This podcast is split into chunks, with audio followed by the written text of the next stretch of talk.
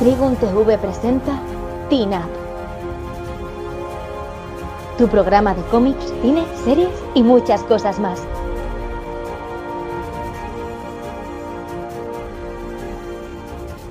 Presentado por Fernando Larrea, Alberto Oliver, Rodrigo Cid, Víctor J. Carpio, Miguel Pena, Deadpool, Aitor y Cassandra.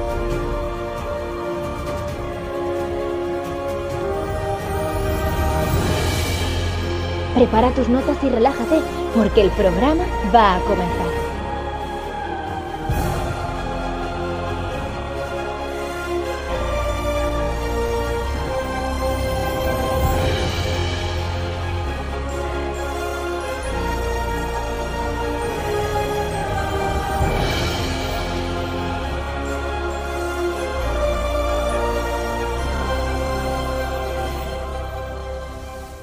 Chicos, bienvenidos a Teen Up. Estamos aquí un día más. Pues bueno, hoy estamos poquitos vengadores, pero porque hemos tenido un poquito, unas pequeñas bajas por enfermedad. Bueno, no pasa nada. Y un ojo de halcón que ha tenido un problemilla con el Quinjet.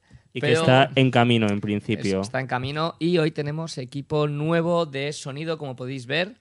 Hemos- vamos evolucionando poco a poco. Yo espero que esto sea un paso adelante Mm. y que nos oigáis mejor, se vea mejor y todo esto pues quede poco a poquito mejor. Ya sabéis que tuvimos los focos, eh, hemos cambiado el sistema de vídeo para hacerlo. Sé que es indiferido, no es lo mismo que cuando estábamos en directo, pero se ve mejor y se oye mejor. Sí, está claro que no hemos reparado en gastos. Y Sí, sí, poco a poco, pues esto. un poquito más. También no os preocupéis, haremos, más, haremos directos, no va a ser solamente todo Sí. indiferido, pero ahora mismo pues estamos con este sistema.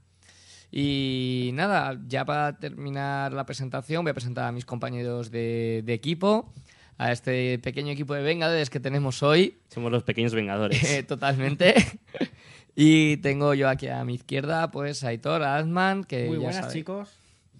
ya sabéis que es nuestro experto en manga, anime y todo lo que tenga que ver con la Uy, cultura ya veréis lo que nipona. tenemos hoy preparado. Experto. Y tenemos luego aquí, en, enfrente mía, tenemos al gran Tony Starr, al gran Alberto Oliver, que Encantado de veros. es nuestro experto en cine y todas esas fricadas del UCM que tanto nos encantan. Y a mucha honra. Y bueno, eh, Víctor quería participar con nosotros y bueno, ya habéis visto que había una pequeña participación suya y va a haber otra más por ahí. Y Ojo de Halcón, pues que está a puntito de venir y ya cuando venga pues le presentaré sí eso. Sí. Y bueno, y como siempre, pues yo soy Fernando y el Capi y estoy aquí a los mandos de- de- del sonido y todas estas cositas ¿Cómo le gusta a él? ¿Cómo le gusta? para que funcione lo más que se pueda. El poder de controlarlo todo. ya ves, puedo bajar un cuando anillo, quiera. Una mesa para controlarlos a todos y callarlos cuando me salga de... Yo, si por algo es el capitán. Totalmente. bueno, pues sí, vamos a empezar con, con manga y anime, pero un pelín. Justo antes de, de empezar, recordados que nos podéis ver. eh, bueno, tenemos ya subido todos los vídeos en, en iBox Sí. y, y, eh, tenemos también incluido el de Japan Weekend que estuvimos. Muchísimas gracias a todos por venir a vernos.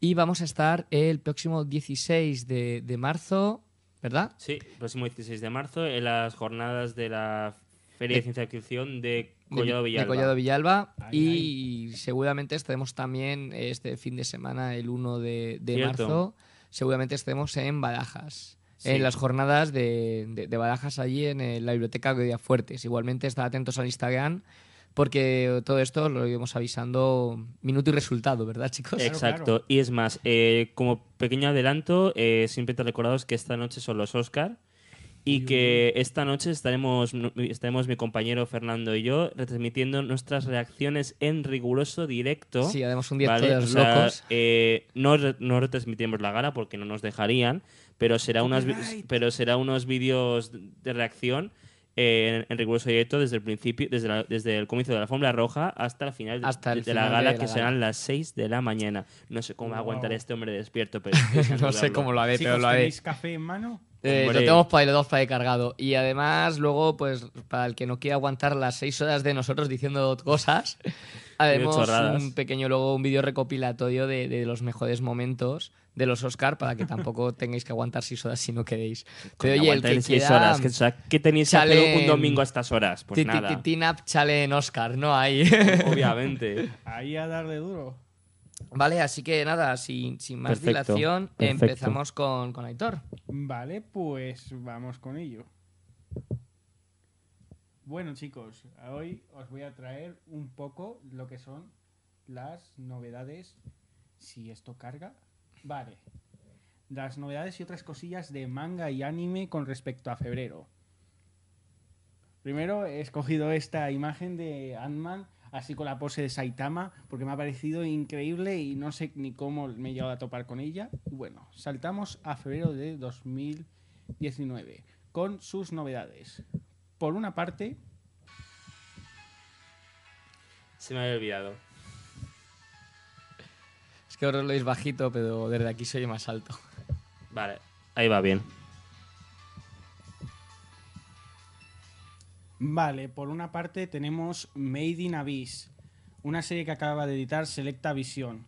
Esta serie la tenemos actualmente en DVD y en Blu-ray. Lo curioso de esta serie, por una parte, es que tiene cartón rígido, un nuevo material que ha decidido usar Selecta Visión en sus ediciones. Y además, el contenido extra. No he visto una edición, una serie, que tenga tanto contenido extra como puede tener Made in Abyss. Aquí se lo paso a mis compañeros para que le puedan echar un vistazo y puedan juzgar un poco sobre el material. Yo quiero decir- abrirlo. Yo Nah, quiero. es que está, eh, montón. está sin abrir, yo quiero abrirlo. No, no, estar está abierta. Lo único que este sistema lo utilizamos bastante muchos de Lo- lo- nosotros lo para forrado que para que no tenga cuide. ningún daño la edición Claro. coleccionista. Que sí, varitas. Además de que luego siempre se ve la pegatina en la edición anime. Que mola son los arañazos, hombre. Mira, o sea, ¿cómo se nota que no has tenido nunca unas Soy compras incapaz de sacarlo, ¿vale? Sácalo tú. Mira. Ay, es que es lo, lo bueno y lo Ay. malo de esta edición. Que no tenéis uñas. A ver, espérate. Es más Vale, complicado o sea, de lo o que sea, parece. Tres hombres para sacar una, una película, ¿eh? O no os preocupéis. Vale, ya la tenemos aquí. Esta edición coleccionista de Made in Abyss. Primeros detalles que comentar. Los discos. Me sorprende que Selecta Visión repita cada vez más la serigrafía de los discos que empezó con Dragon Ball Vale. Super, la edición Ajá. coleccionista. Como veis tenemos aquí, espera que paso y así lo veis aquí. Tenemos los dos discos con los episodios 1 a 7 y Ujú. 8 a 13. Y luego lo voy sacando para que los tengáis también aquí a mano. Eh, por una parte, las dos postales exclusivas que vienen en esta edición. Tenemos a los protagonistas, a Ariku, eh, y tenemos aquí, pues, un poco los protagonistas que aparecen a lo largo de la serie de Made in Abyss.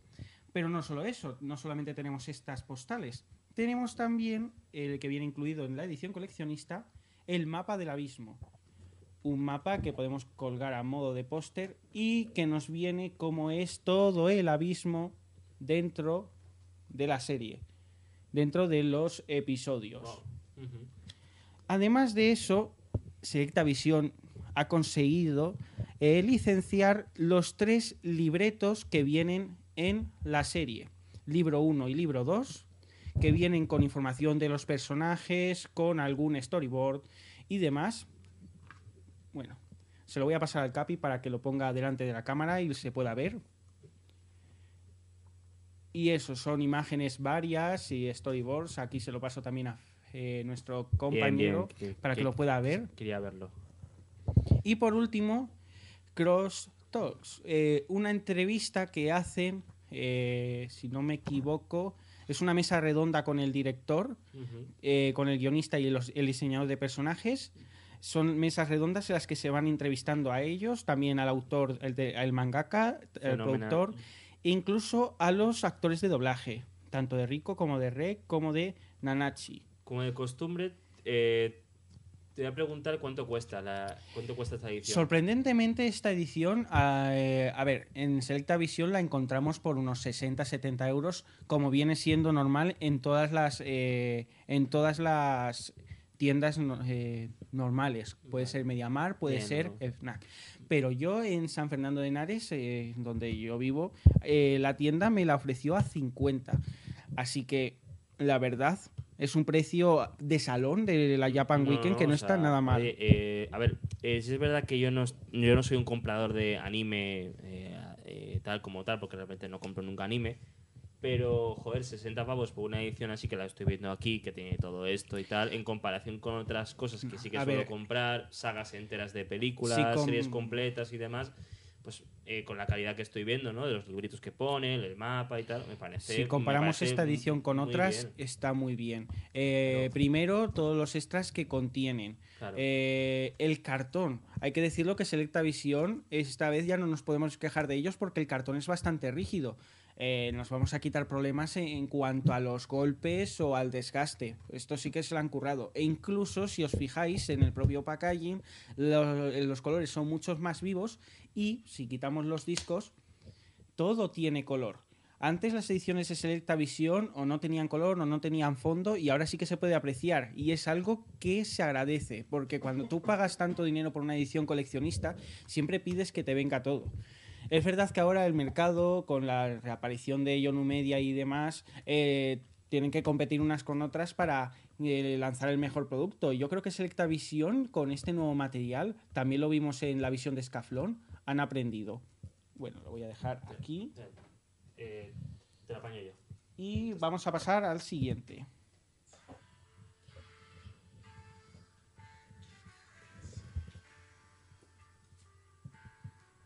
Muchas gracias, Tony.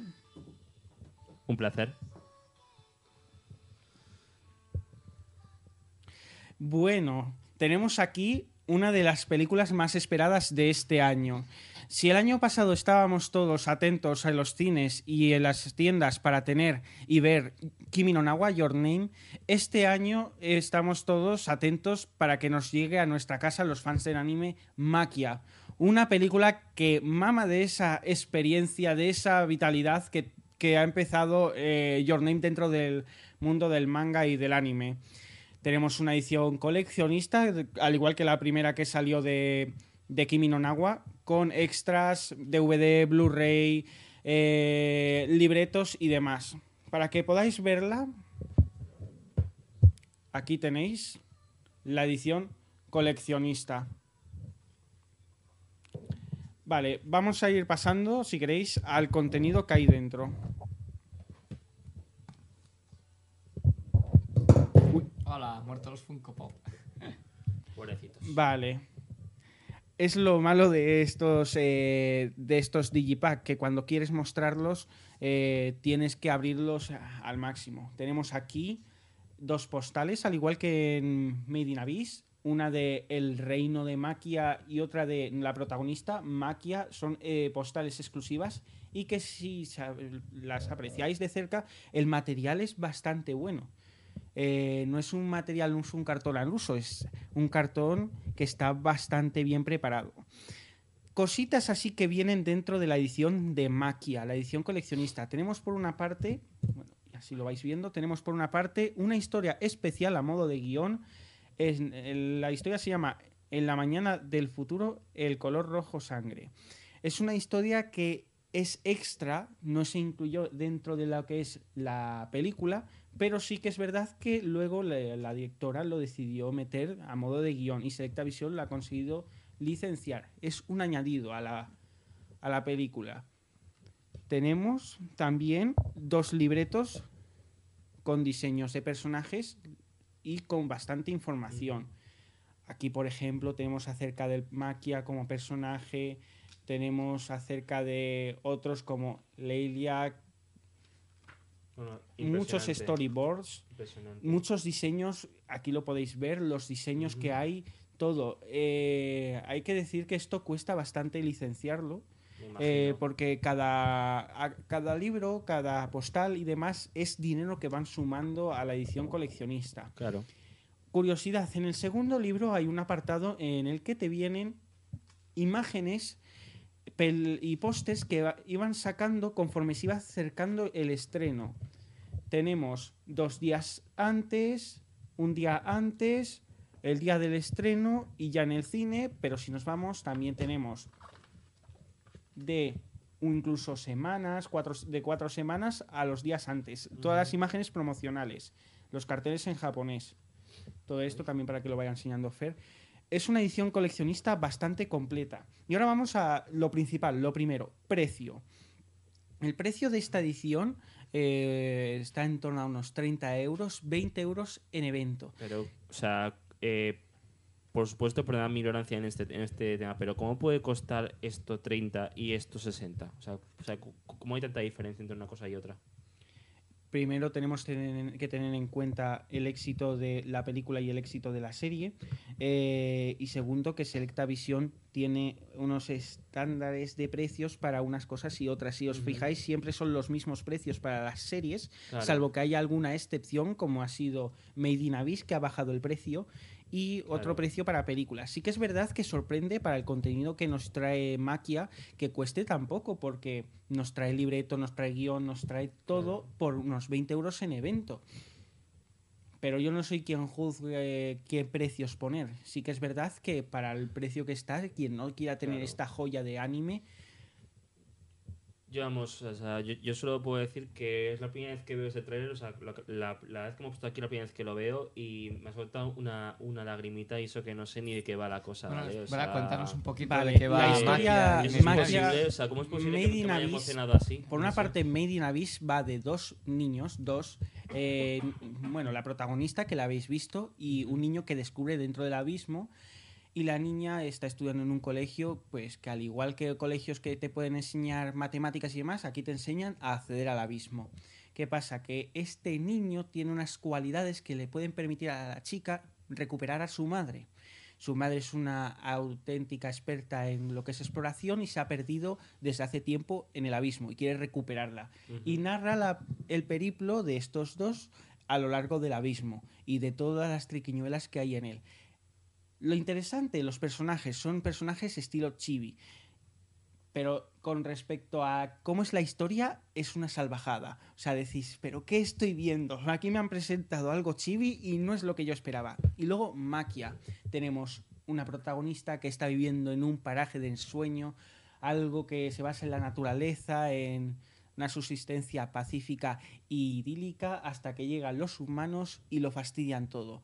Destruyen todo, se llevan a una para que se case con el hijo del rey y tenga un montón de historias y todo trágico. Eh, teniendo en cuenta que la chica, la protagonista, se encuentra con un bebé. Tenemos que tener en cuenta que la protagonista es inmortal, con lo cual tiene que vivir con la carga de tener un hijo que va a ver crecer y morir a lo largo de la película, aparte de todo lo que va sucediendo. Y un montón de cosas más que no os voy a desvelar porque si no sería desvelaros toda la trama. Luego voy a poner rápidamente, para que lo podáis ver, un estreno que se acerca.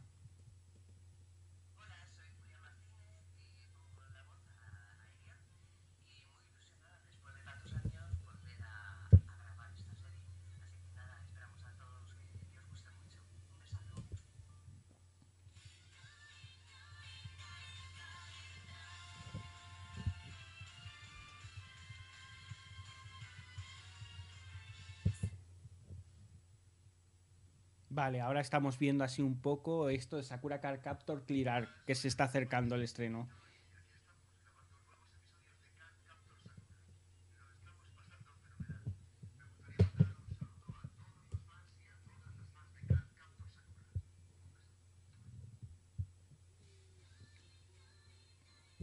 Bueno, para ir un poco más rápido, tampoco lo voy a poner todo, que si no luego mis compañeros no tienen tiempo.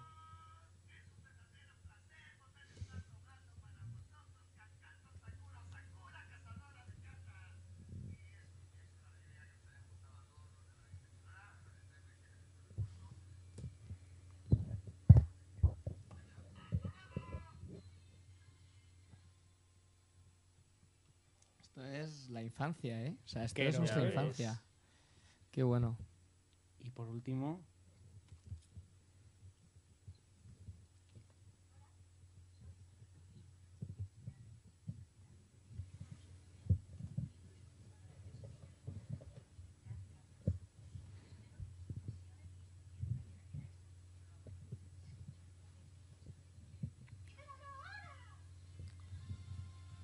Qué guay. Pedazo de revival, chavales. Pedazo de revival. Bueno, en sí, ¿eso es la con- continuación o cómo sería esto exactamente? Porque todavía no me ha dado tiempo a leerme el manga.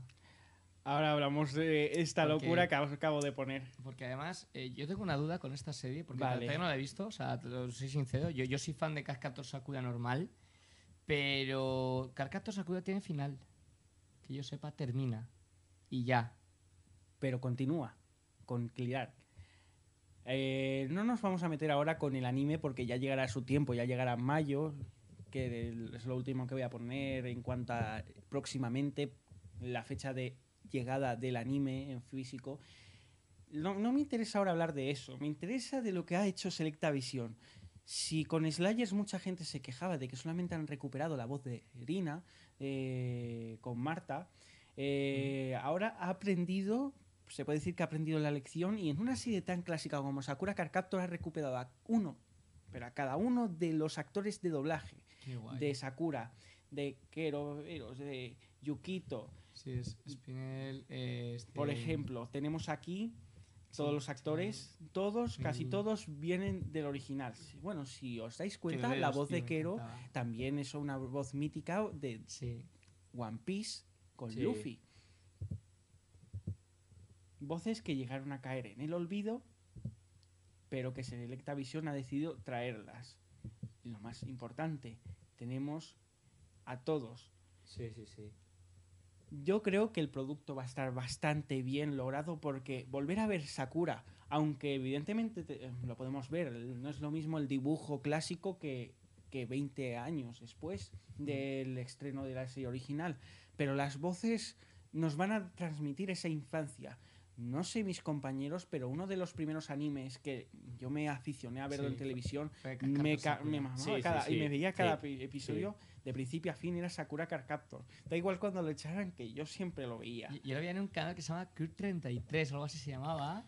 Y lo echaban en, en televisión por cable, ¿eh? Y me lo veía. Que echaban Y Sakura, sinceramente, que estos chicos que Selecta 33 o algo Visión así era. me traigan de nuevo el, el doblaje, o sea, que aparte de disfrutarlo en japonés, lo pueda disfrutar con los actores de doblaje de infancia, solo puedo decir gracias por respetar mi infancia. Y bueno, aquí, aunque no se vea muy bien en calidad, tenemos la fecha, 22 de mayo. 2019. Llega Sakura Card Captor Clear Arc, este Qué nuevo arco de la saga que también hemos de recordar que actualmente está editando el manga Norma Editorial, Editorial. van por el cuarto tomo y a ver cuando los de Norma terminan de resolver sus quehaceres con la eh, con la empresa japonesa y demás para que nos traigan el arco original con la edición tal como venía, que la estamos esperando mucho. Sí, por favor, yo quiero que reediten ya los mangas originales. Bueno, Si estamos hablando de Maquia dentro de este universo nuevo que ha creado Your Name, tenemos otra, en, eh, otra espera en los cines, otra fecha que apuntarnos. Tenemos un estreno bastante esperado.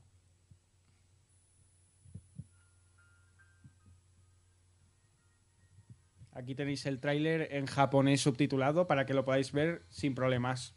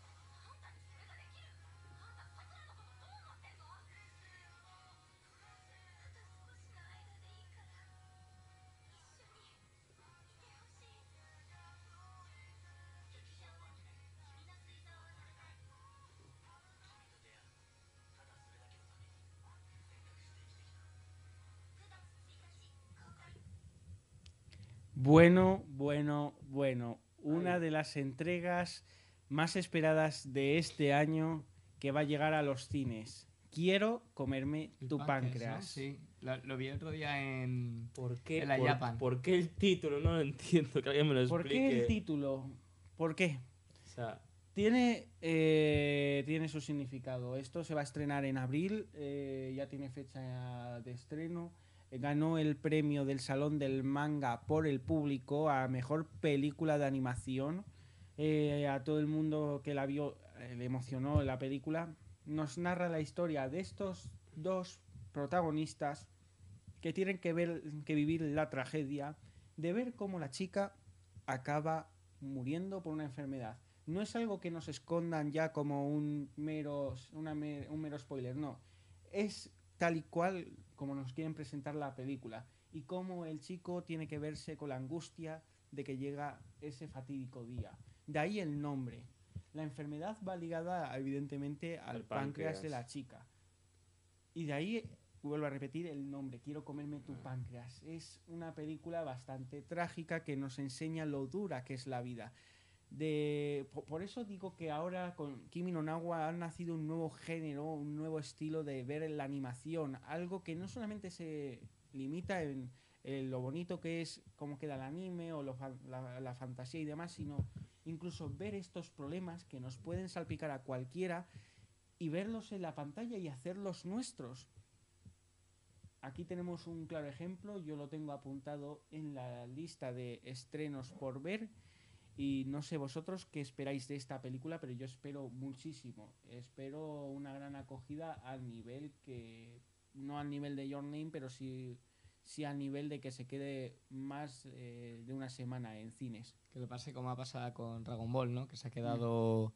y Todavía, creo que sigue todavía en algunos cines, según he anunciado esta visión en su Sí, todavía sigue en cines. O sea, a es, ver, es impresionante. Dragon Ball Super, eh, la mi- l- tres cuartas partes de la película es una batalla frenética increíble. Una batalla frenética entre Broly, entre Goku y demás, muy bien animada. Hay que decir que el éxito que ha tenido la película de Dragon Ball Super Broly se basa en corregir cada uno de, cada uno de los errores que tenía Dragon Ball Super, la serie. No tiene nada que ver con la serie en cuanto a animación, es maravilla. Ahí me recuerda más a la calidad de las películas de Z. Exacto, es una calidad que, que cuando tú estás en el cine te, te sientas y dices, eh, ¿en serio es el mismo equipo? O sea, ¿en serio esto es súper? Mm, O sea, ¿no, es- no, ¿no puedo quitar yo una pegatina que ponga debajo Z o algo así? Eh, es lo que transmite. Y este tipo de películas yo creo que, que son una fecha obligatoria para ir a ver al cine. Primero, para apoyar también la industria y segundo, sí. porque está llegando estas películas que jamás pensábamos que iban a llegar. ¿Quién iba a pensar que iba a llegar Kimi no Nawa e iba a arrasar? ¿Quién piensa que va a llegar Maquia? ¿Quién piensa que va a llegar Quiero comerme tu páncreas? ¿Y quién piensa que va a llegar muchos otros estrenos que estamos seguros de que van a tener su acogida? Pues, o incluso sí. volver a tener Mi vecino Totoro, El viaje Sí, de Chihiro y otras grandes películas de nuevo en cines. Estamos viviendo ahora mismo una época dorada de nuevo del anime Y que y dure, y que dure. yo, siendo sincero, aprovechad todos los que sois fans del anime para ir. No sabemos cuánto va a durar esto, esperemos que eternamente, para los fans es- esperemos que eternamente, Ojalá. y aprovechad, en serio, que no todos los días se ven estas maravillas en gran pantalla. Y ya con esto terminaríamos. Bueno, yo, yo quiero comentar antes de terminar toda la parte de, de anime que eh, ayer, bueno, anoche, Sí. vimos Tony y yo Your Name y fue la primera vez que vio, La que vio Your Name. Y la verdad es que me flipó mucho porque ver, yo iba con cero expectativas porque no sabía lo que No iba- quería que- ver Your Name, O no sea, quería yo había oído de Your Name de todo. Decía, Buah, es que es una peli súper deprimente, te dan ganas de suicidarte. Y yo digo, ¿por qué me quieres hacer pasar por esto? Y a ver, me mola mucho, me mola mucho porque lo que ya ha comentado Aitor muy bien, que estamos ya en una época de anime Es que ya no son esas películas de exageradas fantasías o, o- o- o- mundos irreales, ¿no? Que se basan más en la mitología antigua, ¿no? Ya son historias de la hora, historias que puedes encontrar en cualquier día, en cualquier vida, ¿no? ¿Sabes? Con su toque de fantasía, ¿no? De temas espirituales y demás, pero sin, Sí. pero sin pasarnos, ¿no? Que eh, por ejemplo, eh, Your Name es eso, Your Name es una historia real con un toque de fantasía por aquello de, bueno, No quiero desvelar mucho, pero, pero bueno, sabemos, sabéis a lo que me refiero. Está basada en hechos reales, o sea, todo lo primero todos los paisajes que nos encontramos. Sí. Estamos ahora ante una época en la que, sobre todo las películas de Makoto Shinkai y otros directores tratan de plasmar cada uno de los lugares exactamente. Sí que es verdad que vemos nombres graciosos que han cambiado de algunas marcas y casi Mm. lo agradecemos porque nos echamos unas risas. Eh, pero es eso, es transmitir la realidad. Claro. Antes teníamos eh, como estereotipo a un protagonista debilucho que era salvado por una mujer o dos mujeres fuertes. Evangelion. Básicamente era ese el estereotipo que teníamos y de lo que se basaba el anime. Hasta que llegó Kimi no Nawa Tal cual. y deshizo todo eso. Tenemos dos protagonistas fuertes e independientes que se buscan, se ayudan y se entrelazan entre ellos independientemente de todas las parafernalias, todas las historias que puedan Claro. vivir. Y todo eso transmitido en una película de dos horas maravillosa. No, no, sí, sí, a mí me flipó muchísimo y sobre si todo y sobre todo luego recomiendo también que hagáis lo que hice yo después, que fue ir al canal, vamos a hacer un poco de promoción eh, a compañeros youtubers. Eh, yo me fui después al canal de Jaime Altozano, un saludo compañero desde aquí, eh, y, me y me fui a su vídeo porque hizo un- hace un tiempo un ranking de las mejores bandas sonoras de anime. eh, dentro- tanto de series como de películas. Y entre ellas el top número uno, la medalla de oro, se, se la llevó eh, esta maravillosa película, Your Name. Y espero algún día aprenderme cómo se dice en japonés, ¿vale? Perdonadme. A ver, Kimi no Nawa. Kimi no es Nawa, nombre. eso. Eh, la banda sonora, esa es otra cosa. Muchas veces tenemos películas que no tienen mucho que ver, o sea, que la banda sonora busca más una emoción en concreto que, que esté todo ligado, pero Kimi no Nawa, eh, la banda sonora, toda, toda la banda sonora tiene un porqué. Un significado, o Toda sea, está totalmente, o sea, y Kimi no Nawa no hubiera funcionado tan bien si hubiera faltado Claro. alguna de las canciones o tal alguna de cual. las O, bandas o sea, sonoras. defiendo y, y nada, simplemente, y ya cortamos porque si no podemos estar aquí hablando de Your Name Sí. toda, toda la vida. Simplemente lo que más me gustó de, de su análisis que hizo Altozano es un comentario que hizo sobre el tema principal, el tema del piano. Es que es un tema que tiene tres voces, ¿no? La, la voz, la voz principal y luego dos voces que se imitan y se, y se persiguen. Que eso hace una referencia maravillosa a los dos protagonistas de la película. ¿Sabes? sí, sí, y su muy bueno. O sea, historia, si ¿sabes? escucháramos O la sea, música, nos- la, la música ya nos narra todo. Sí, sí, sí, sí, sí. Y nada, así que vamos a dejarlo aquí porque es que si no, insisto, Sí. podemos estar, podemos dedicar un programa entero a hablar de Your Name y no quiero. Totalmente. Bueno, pues vamos a hablar de, de mi sección, que iba a ser una sección un poquito más mixta. Aquí Capi sus teorías. Capi y sus teorías. Por la más grande de la imagen que ahí no se ve. Bueno, ya da igual.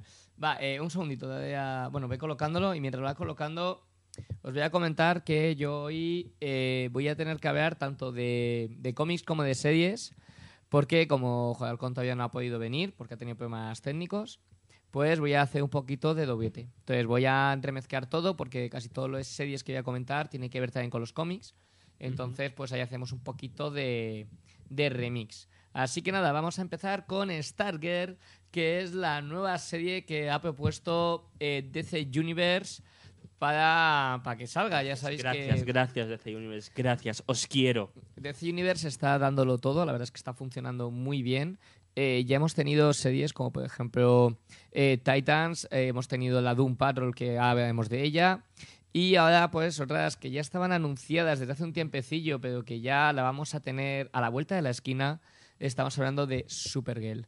Ahora pasando a lo siguiente, eh, tenemos ya el, el último tráiler de Capitana Marvel, Eh, de hecho ha eh, habido polémica con todo ello. a- a- aparte de eso, eh, tengo una duda sobre la serie que has comentado de Stargirl. Sí, Stargirl, Eh, sí, dime. ¿Está dentro de, de la Rovers o fuera? ¿O es No, más no, no. Por ahora que sepamos es una cosa aparte. Seguramente tenga más sentido con. que lo conecten con Titans y con la Doom Patrol, vale. que está todo dentro de DC Universe, Vale, vale. que que lo metan con Arrowverse. Vale, era solo esa, esa pequeña duda. Además, yo que está Stargirl por ahí metida, me molaría muchísimo, todavía no lo sé, que meta mano con la JSA.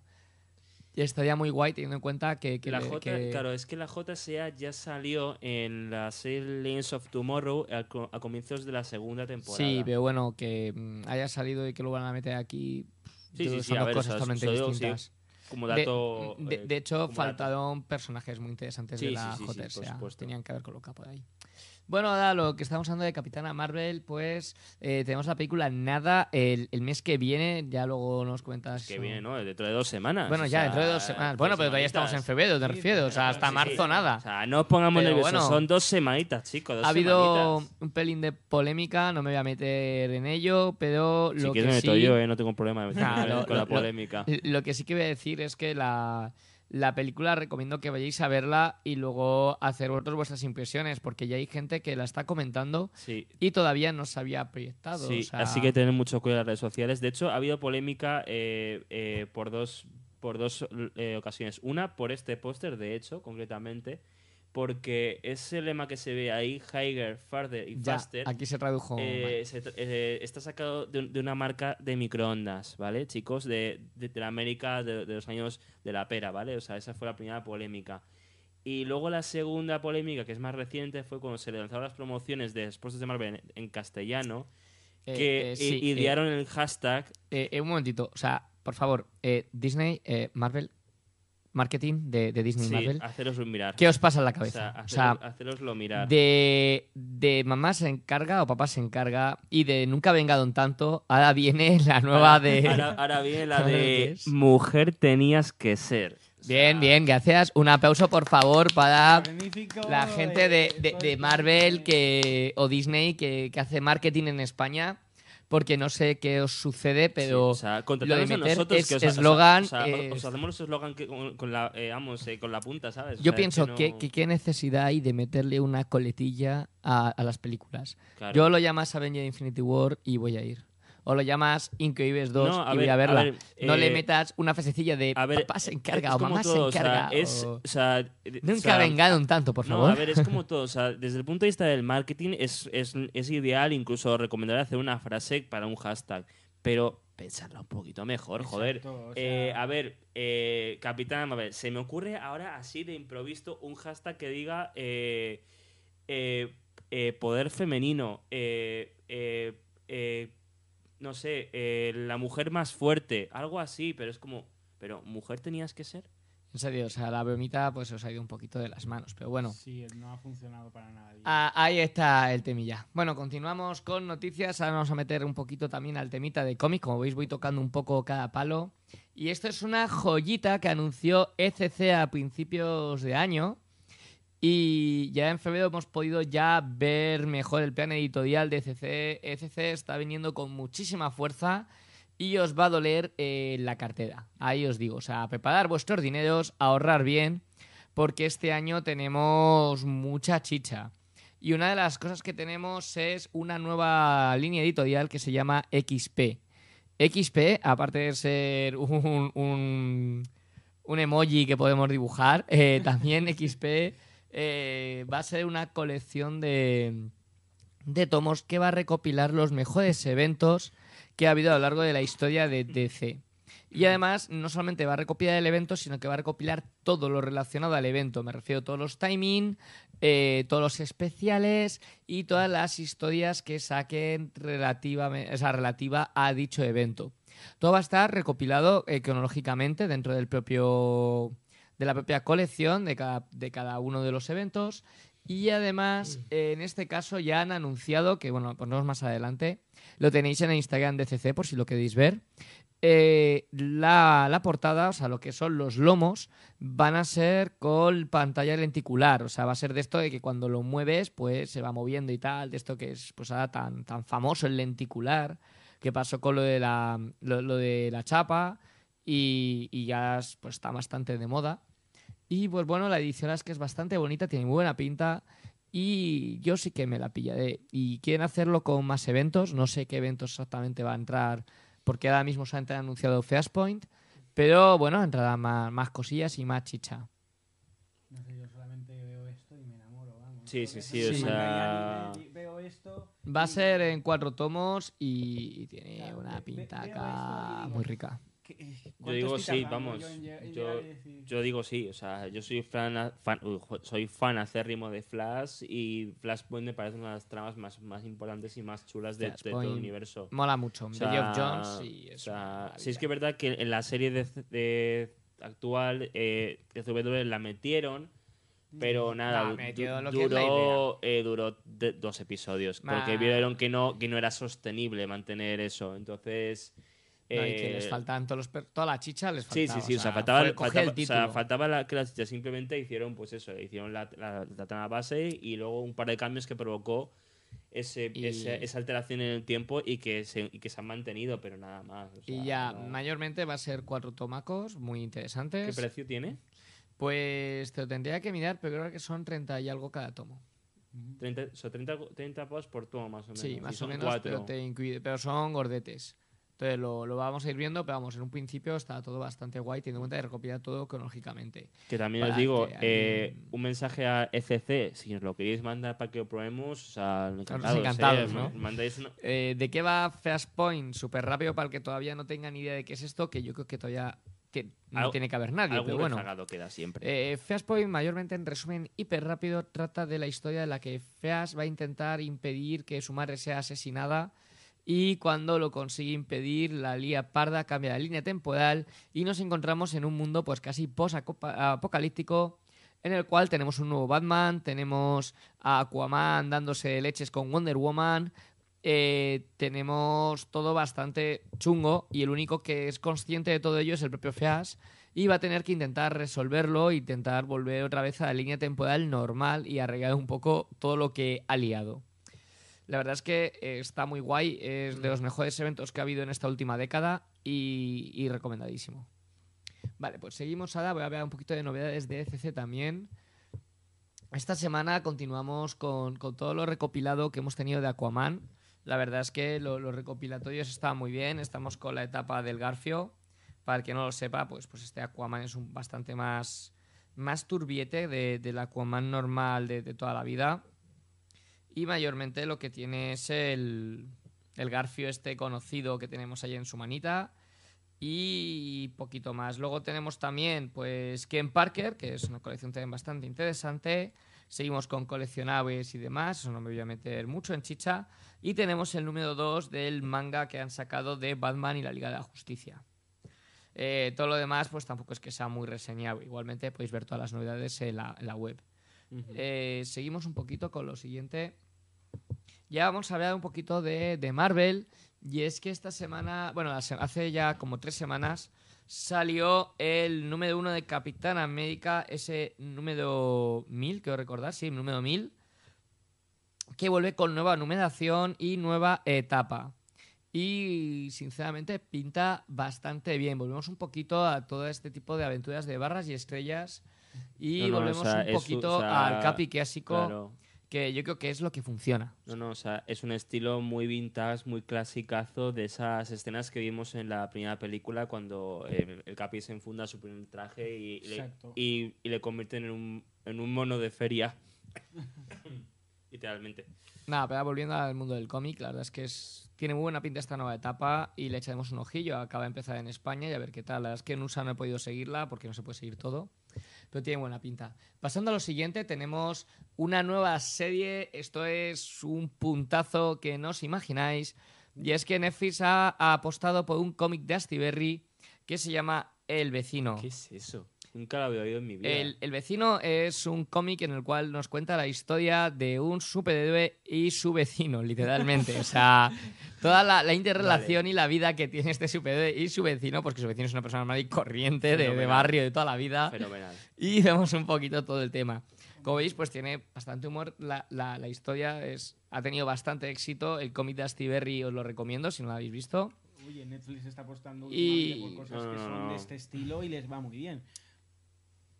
Sale en el 2020 y a ver qué tal. No sé si lo sabéis, pero ha habido una especie como de, de apuesta o de, de- de- acuerdo que ha tenido que tener Netflix con, con, con los países para eh, fomentar un poquito películas y cosas de dichos países. Y ahora mismo pues está metiendo mucha chicha con el cómic, ya la ha metido con Polar, que fue algo bastante internacional y que funcionó muy bien. Y ahora pues vamos a traer el 2020 el vecino y a ver qué tal. La verdad es que tiene muy buena pinta. Lo siguiente que tenemos, vamos a hablar del Kazeman de Oh, Astro Boy oh, por oh. Osamu Tezuma. Que, que esto es un clasicazo Ay, en los clásicos.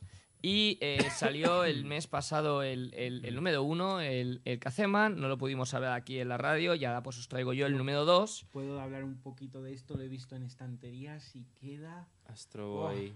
Qué- ¿Cómo queda? Qué maravilla, qué legendario. viene, eh, o sea, si os fijáis, Planeta se ha molestado en plastificarlo todo.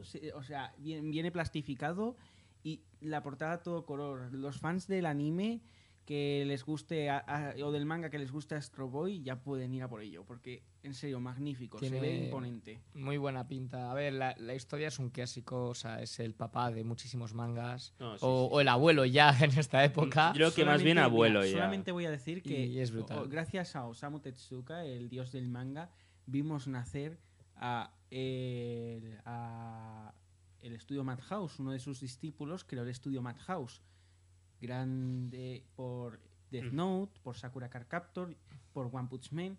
Gracias a este señor tenemos ahora todo la- el panorama actual. No, Eh, es un clásico que hay que tener la estantería si es fan del manga. Está carísimo. Ya lo tenéis en Kazenban bien recopilado, todo bien y accesible. Uh, Otro bombazo que, que trajimos bombazo, este, Lo siguiente. este, este mes, y es que va a venir en el 2020 Memorias de Idun, una serie de animación para Netflix, pues basándose en el trabajo de los libros de eh, Laura Gallego. Y poquito más que decir, como ya he dicho, ahora está esa pequeña corriente en la que están empezando a hacer producciones españolas de, de las que, obvias, muy buenas, que hay una buena apuesta. Ujú. Y ya hemos tenido el vecino de Asti Berry, que, que ha hecho sale también en el 2020. Y ahora, pues, Lau- con Laura Gallego, pues también va a venir Memorias de Memorias de Idun. Idun, Qué bueno. Luego vamos a pasar un poquito al tema No. de, de series otra vez con la Doom Patrol y aquí solamente mencionar que ya ha salido el primer episodio en DC Universe y ha tenido bastante éxito, ha funcionado muy bien, eh, la gente está contenta, yo todavía no he podido verlo, pero la, la crítica la está poniendo bastante alta y sobre todo porque el nivel de expectativa de muchísima gente era bastante bajo y Sí. funciona muy bien. Claro. A mí me ha, me ha gustado mucho y la verdad es que estoy muy contento Claro. con, con todo lo, lo que está saliendo y toda la... Y, y eso, y que la crítica lo, lo funcione, o sea, que funcione bastante bien. Claro. Eh, comentar también, si alguno quiere meter mano a la Doom Patrol y no sabe de qué va la cosita, os recomiendo mucho la etapa de Morrison, la tenéis recopilada por ECC, la de Ian Morrison y la Doom Patrol de Ian Morrison es una maravilla. Eh, tenéis más, pero esa es la que yo recomiendo. Fenomenal.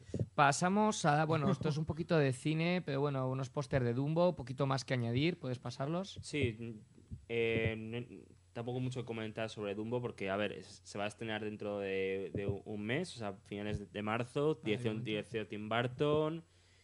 Mm, habrá que verla. Yo, Yo, tengo muchas ganas de verla. Yo voy con cero expectativas porque nunca he sido muy fan de Dumbo, entonces, bueno, habrá que verla. Yo, fíjate, fue de las primeras películas que vi de Disney. O sea, no recuerdo nada antes de ver Dumbo y no sé, verlo ahora en imagen real es como transportarme a cuando tenía dos, tres años y mi madre me ponía de pequeño Dumbo y yo decía, ah, qué, Oh. qué guay, uno- unos elefantes y qué ida de olla, poco Eh, más, y me quedaba ahí Hombre, es embobado. que te- también, también os digo, la escena que, que Dumbo se emborracha, porque seamos sinceros, se emborracha, eh, ahí un es una ira de olla de la leche. Pues, o Ah, sea, y, y dentro Y de Tim ese- Burton yo creo que es el perfecto para... para Mira, el, el capi, el capi a la Es- mesa. Es, mi sección. o sea, Eh, yo creo que no, es el perfecto sí. que- para hacer esta escena. Sí, a ver, yo creo que sí, porque su, su cabeza, su mente trastornada podrá reflejar muy bien lo que es esa Exacto. escena Bueno, y ya para Sí, pasar a series, eh, tenemos Cloak and Dagger, ya ha salido la, la premiere, el evento. Eh, la serie en sí sale el 4 de abril, pero eh, la premiere también ha funcionado bastante bien. La gente que la ha ido, pues le ha gustado. La primera temporada tuvo eh, bastante éxito en Estados Unidos, aquí todavía no ha llegado que yo sepa. Pero la segunda también tiene muy, muy buena pinta. Va a continuar un poquito la- las historias que se quedaron en la primera temporada. Y bueno, pues a ver, a ver qué tal, a ver si sigue funcionando también. Luego ya vamos a pasar otra vez a cómic en novedades USA. Aquí ya vamos a hablar de, de la chicha que viene de Estados Unidos. Mayormente, pues, que van a sacar cositas nuevas. Como por ejemplo, que ya tenemos a Conan el Bárbaro en todo su esplendor en Marvel. Esta licencia, pues, la, ha podido recuperar aquí Panini y va a sacar cositas chulas de, de Conan este año. Y antes lo tenía Planeta. Y ahora mismo, bueno, empezó con Forum, Planeta y luego ahora pues lo va a tener vez Panini. Y tenemos pues nuevos cómics de Conan.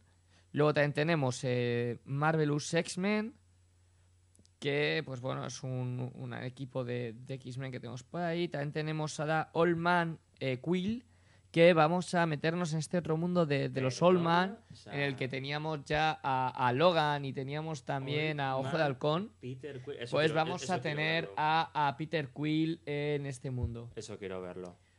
Eso quiero verlo. Luego así, pues también que añadir, pues continuamos, nada, el resto de colecciones, pues yo so- ya son más Vengadores, tranquilitas. Seguimos con. Avenger, X-Men y eh, Daredevil, con esta nueva colección que están sacando. No tiene mucha más, mucho más que comentar. Luego ha habido otra adaptación, estabas un poquito en cines, pero bueno, pasamos rápidamente que el Cementerio de Animales de Wow. Stephen King Stephen King. Wow. va, va a adaptarse otra vez, va a adaptarse en cine y, y bueno, a ver, a ver qué tal esta adaptación de, de Stephen King, sale el 5 de abril. Yo cada vez que veo que Stephen King viendo. va a estrenar algo, va a tener una peli en cines, eh, yo tengo fecha. Yo solo espero que le salga mejor que la Torre Oscura y que salga al nivel de It. Porque It fue un bombazo. eh, el año que se se la segunda, se la segunda segunda parte. Pero sinceramente, la Torre Oscura me pareció un despropósito. O sea, no sé. A mí como adaptación no me gusta absolutamente nada. Vale, luego vamos a pasar ahora a uno de los eventos que, que acaba de llegar a España, ya lo tenemos en venta el número Eso uno. Y estamos hablando de Bebes en Crisis. Este evento lo estuvimos hablando ya en la radio hace unos mesecitos cuando llegó a USA. Y mayormente vamos a tener una movida con, con Booster Ball y, y esa Booster Gold y Harley Quinn. Y vamos a ver cómo todos los sedes se tienen que ir implicando en una investigación. No voy a comentar mucho más de ello, pero sí ha tenido bastante éxito, ha estado gustando un montón. A mí me gustó bastante las primeras gapas que he podido leer, que han sido cositas de previews de USA. Todavía no he podido terminar el evento. Pero la verdad es que tenía buena pinta y lo que más me ha gustado de este evento es que ya no es como los últimos que ha habido, que ha todo toñas, toñas, toñas, sino que eh, volvemos a este tema de, de eventos, que hay un poquito de investigación, hay un poquito más de desarrollo y luego, pues hombre, sí, alguna toña hay obviamente, pero me parece que es un evento que está funcionando bastante bien y veremos a ver cómo termina. Aquí en España lo tenemos actualmente solamente en formato gapas, la- el número uno de la gapa es lo único que ha salido. Y cuando terminen las gapas, pues lo tendremos fijo en, en tomo, o sea que podéis esperaros, o si sois unos ansiosos, como nos pasa a todos, pues atacar a la gapa, porque la verdad es que está bastante bien. Continuando, pues nada, esto es un paso rápido, simplemente que hay nuevo tomo de, de Boku no Hero Academy, Vamos por el número 15, poquito más que comentar. Y pasamos a otra cosa de, de las grandes, y es que eh, va- ya tenemos eh, Doomsday Clock, la, la primera parte, en, en nuestras librerías. Eh, esto es una cosa que ha estado anunciando ECC y, y realmente lo que es el evento en sí lo vamos a tener los últimos seis meses de mes. Aquí pues lo que tenemos es un poquito más de noticias, de información y demás. Este evento que empezó siendo pues, pues casi semanal, luego bi- bisemanal, luego fue mensual, luego bimensual y luego ahora ya es un poco cuando se puede. Es un evento en el cual vamos a ver cómo converge tanto el universo Watchmen como el universo DCC. eh, con todo este evento que empezó con Flashpoint, eh, luego se estuvo hablando un poquito en, en este eh, tomo que sacaron del Rebirth y luego ya pues en Rebirth ha estado metiéndose bastante. También tuvimos, después del tomo este de Rebirth, tuvimos el, el evento de la chapa y ahora pues con el evento de Doomsday. Todo esto está orquestado, Doomsday Clock, eh, bueno, todo en general por Geoff Jones, que es uno de los grandes. Y aunque han participado muchísimos más guionistas, ya han participado muchos más dibujantes, bueno, muchos dibujantes, eh, está el evento incompleto en USA y como ya lo van a cerrar, o, parece que van a cerrarlo, pues ECC es cuando ya se ha animado, ya ha hecho yo creo que un poquito de cálculo cómo va a ir en USA y así pues cuando salga aquí podremos ir viendo una continuidad y podremos terminar el evento casi a la par con Estados Unidos, lo cual va a ser una cosa bastante guay. Obviamente, pues vendrá en formato GAPA y después pues, lo tendremos recopilado en tomo. De hecho, no creo que tarde mucho, visto la velocidad que tuvo con la chapa, pues el, el recopilarlo. Vale, continuamos. Bueno, esto vamos a pasar. Ahí lo tenemos. Eh, han traído una cosa que me parece súper interesante y es que Panini Comics ha empezado a traernos facsímiles. Para los que no estén concienciados con qué es un facsímil, mayormente... Yo no sé lo que es. No, verdad, tú para No, nada, no, no, tienes ni idea de lo que es un facsímil. ¿Qué es eso? ¿Qué- What, what, what, is this? Claro, ¿no? Como lo dimos en la carrera. Bueno, en fin. Un facsímil mayormente es una copia exacta de un documento, ¿vale? Y en este sentido, pues siempre eh, haciendo referencia a un documento antiguo. En este caso estamos hablando con un facsímil de cómic, es que es una copia exacta de una edición antigua de cómic. En este caso el de los X-Men de Fénix debe morir. Sinceramente, este cómic, pues, pues a ver, si queréis buscar algún tipo de valor, es el valor sentimental y el de medio hecho de coleccionismo. O sea, no penséis que por compraros esto os vais a forrar, ¿vale? Porque va a ser que no. O sea, no, no tengáis las ganas porque no va a ser. Pero lo que sí que me interesa es que tenemos por fin, pues, esta edición, esta copia del el número que vino a, principios de. Quiero recordar que este fue de los años. A España que llegó por los 80 o por ahí 90, lo estoy diciendo muy a ojo. Pero sí es verdad que es una maravilla que nos haya llegado este facsímil de, de, de X-Men, de la saga de, de Fénix con, con. Y sinceramente, pues os recomiendo que lo tengáis en la estantería. Creo que sale a 5 euros más o menos. No es muy caro. Es un Solo lo estoy diciendo un poquito a ojo, pero creo que son 5 euros. Y mm, renta muchísimo. Sí, no está nada por un cómic así, o sea, sí. Es una doble capa y, y yo la recomiendo, ya vosotros veréis. Sobre todo más coleccionismo que otra cosa, porque esto está recopilado en los tochales de X-Men. Claro, claro. Pero, jope, tener un facsímil pues es algo interesante. Van a sacar más, van a sacar más, no de esta historia, sino de otras historias. Claro. Pero lo que no sé es cuánta va a tener de tirada y cuando se acaben, pues, pues han acabado. ¿no? Va a Exacto. tener... Sí, a ver, o sea, mucho esto, más esto es más que nada un objeto de coleccionismo incluso solo por la portada. O sea, eh, incluso a la portada es que la gente dirá, joder, este cómic me interesa solo por la portada porque ya lo tengo completo en otras ediciones. Entonces coges y enmarcas la portada, como hice yo con el de Flash, ¿sabes? Entonces... eh, Claro, no, es que no tiene mucho más, pero me parece interesante. Luego, Mm. pues continuando, pues está Doctor Extraño, nuevo número, que eso no hay nada es interesante. El número 5 de Masacre. Eh, tenemos el Immortal Hulk, que todavía continúa. Eh, tenemos los Cuatro Fantásticos, que ya han vuelto, llevamos ya tres numeritos de ellos. Y tenemos todavía aquí el final de la colección este de, de, de, de dos, de Time Chu, que tenemos a la cosa con Mr. Fantástico, en este caso, el Chewing One, este que sacaron. Luego, pues bueno, pues nuevo número de Vengadores con Namor. Tenemos el Invencible Iron Man, que la historia continúa. Estamos continuando el evento de Arma X. Viejo eh, Logan. campeones, Venom, o sea, esto ya es un poquito lo de siempre.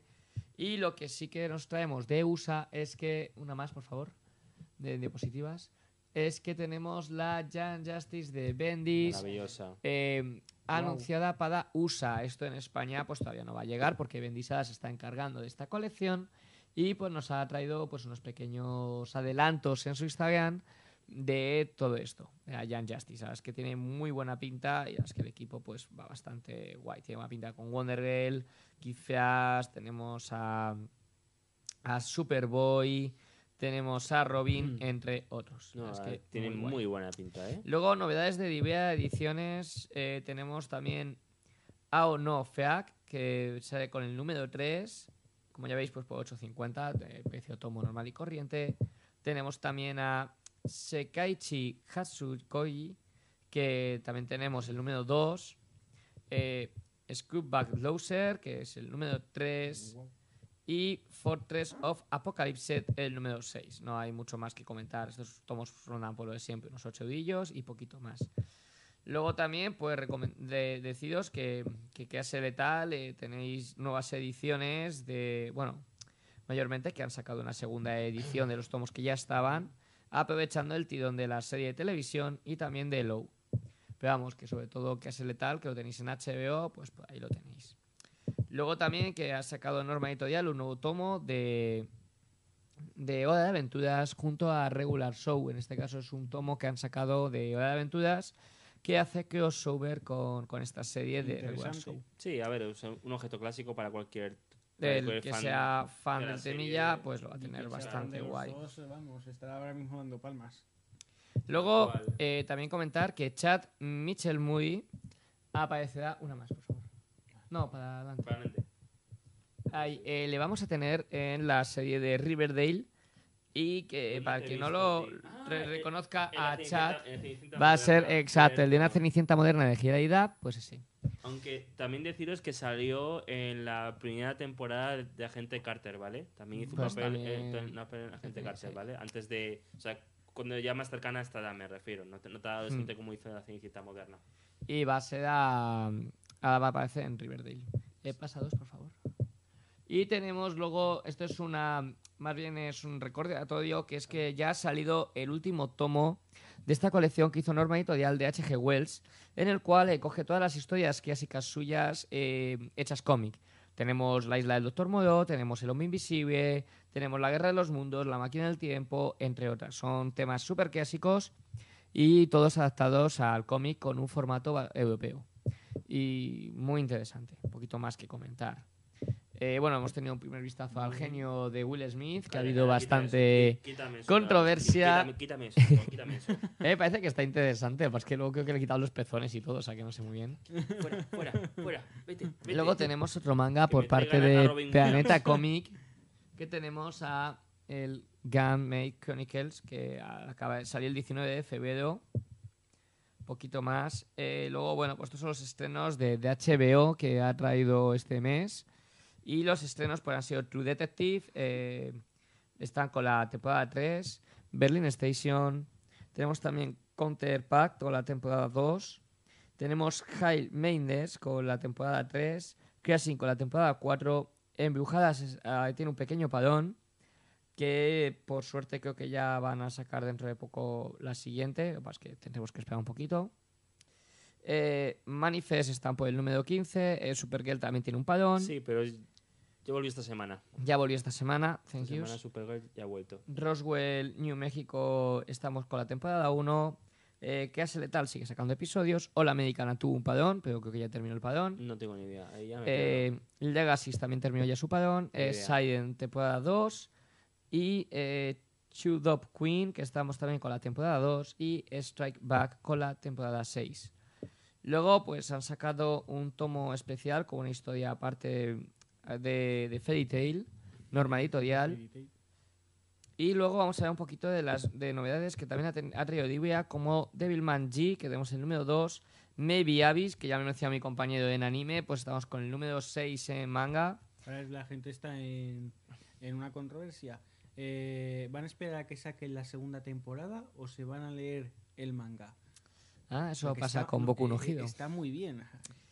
Tenemos Levil Smile, tenemos Inu Bokus y tenemos la reimpresión del número 1 de Abyss, porque aprovechando la tirón que ha habido en la, en la nueva edición que nos ha mencionado mi compañero, pues han sacado otra vez el número 1.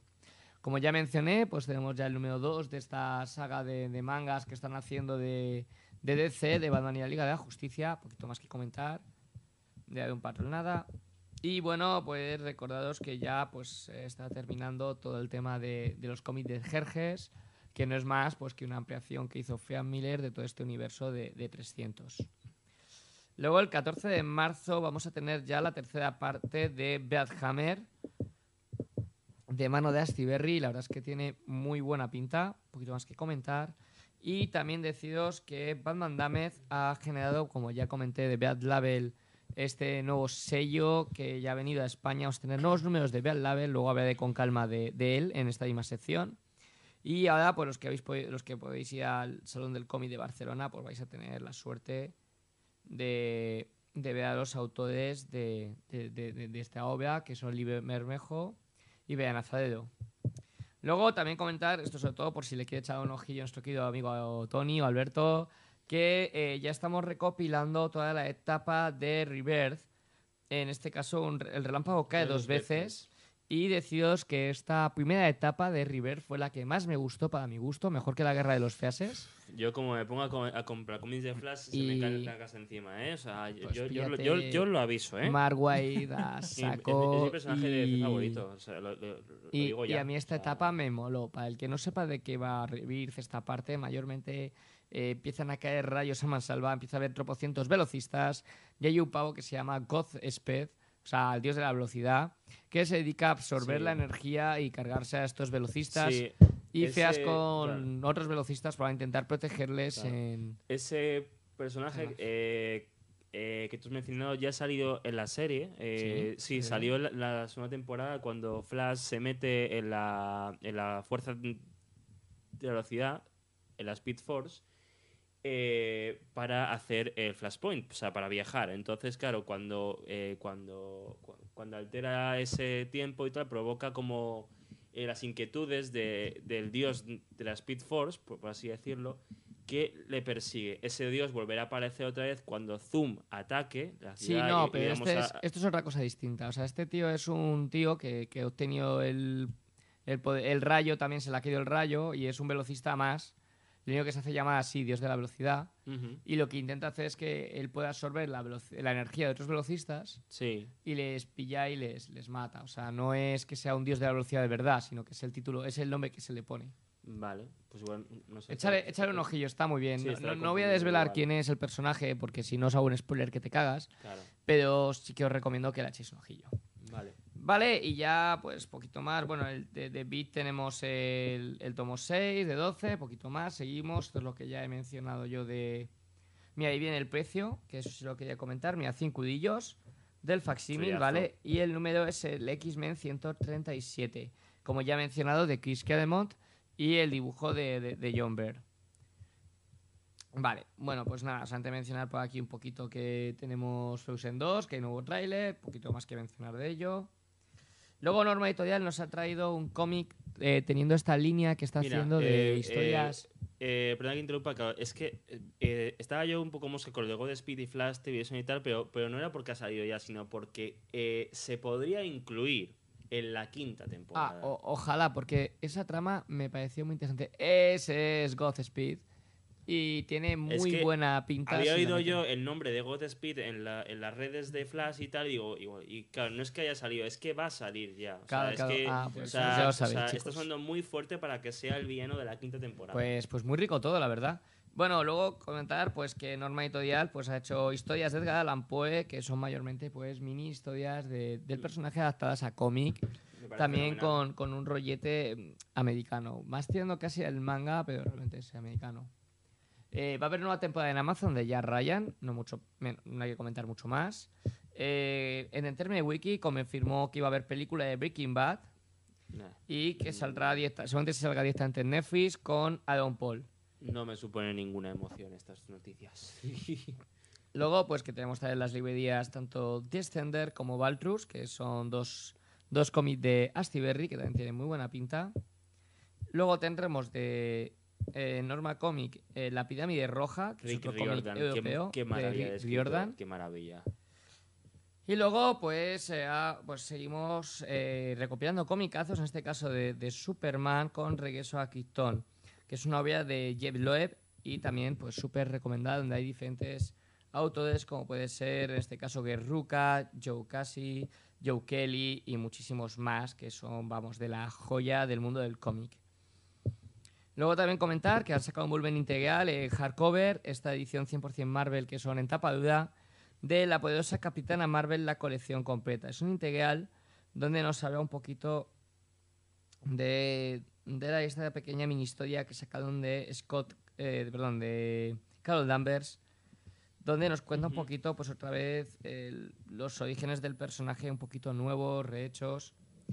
Y va a valer 35 billetes. Y bueno, pues si alguien nunca sabe qué tocar de Capitana Marvel, pues este eh, 100% hardcover está bastante interesante para echarle un ojillo. Sobre todo, pues eso, con el estreno de la película, pues darle un pelín de caña. Luego continuamos, que el 14 Eso de... El número... Una más, por favor. Salió Jonah. Que, bueno, poquito más comentar. Simplemente, pues que ha salido el número 14 de las librerías y ya lo tenéis por ahí. Y una cosita que ha sido un bombazo es que acaban de enseñar una nueva colección de Avengers que va a salir, que va a ser Savage Avengers.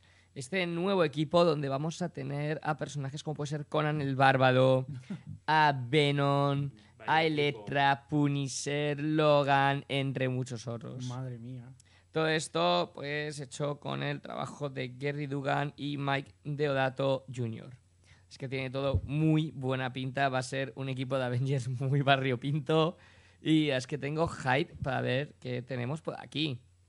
Luego, pasándonos un poquito a lo que a Sicote del Capitán América, tenemos un nuevo número en 100% Marvel Hardcover, Las aventuras del Capitán América, Centinela de la Libertad, que vamos a tener por 23 eudetes. Y es un cómic para tratar un poquito de los orígenes del Capitán América, esos cómics clásicos, que para que os haya enganchado el personaje en el mundo cinematográfico, pues aquí tenéis un poquito de recopilación de origen. También tenemos este tipo de historias en los Solnigol, pero es que esto es una maravilla y ahí lo tenéis para echarle un ojete. La verdad es que mola mucho, está hecho por Fabián Nicieza, por Kevin Maguire y por Steve Carr. Muy, muy recomendado y está sacado, pues bueno, de- del trabajo de eh, Sentinel of Liberty, del 1 al 4, que bueno, mayormente es el mismo nombre, pero he traducido Centinela de Libertad. Eh, estos, esta colección de 100% Marvel Hardcover, ya os adelanto que casi todo lo que están sacando es cremita. O sea, hace tiempo tuvimos la última cacería de Kraven, ahora hemos tenido bastantes cositas nuevas, como por ejemplo tuvimos la etapa de X-Men de Jin Lee, eh, tuvimos también el, el, el Fénix Oscura y estamos teniendo bastantes historias muy guay. De hecho, si no sabéis qué tocar de un personaje y os mola, echad un ojito a todos estos de 100% Marvel Hardcover porque están guay, son tapadilla y no suelen ser caros. Vale, vamos a ver de que ya por fin ha llegado Umbrella Academy en Netflix y ha venido con muchísima fuerza, ha tenido muchísimo éxito. Y bueno, Alberto ya se la ha acabado y en Sí, breves tendremos eh, vídeo o de su opinión. Nada, simplemente eh, adelantar esta serie salió la semana pasada, yo me la he visto algo de esta semana, o sea, son 10 episodios de más o menos una hora cada uno. Eh, vale, Eh, entonces, bueno, es una serie muy buena, o sea, da gusto ver eh, eh, un, un nivel de producción tan alto en series de televisión, ¿vale? Y, y tan buena. porque es que la calidad es maravillosa, desde la producción, los efectos especiales, la música, la fotografía, los actores, que no son ninguno conocido, exceptuando... eh,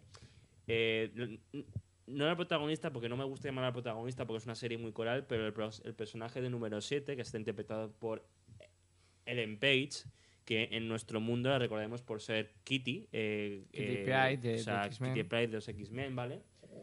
Eh, está fenomenal, o sea, es, eh, hace un papelón increíble.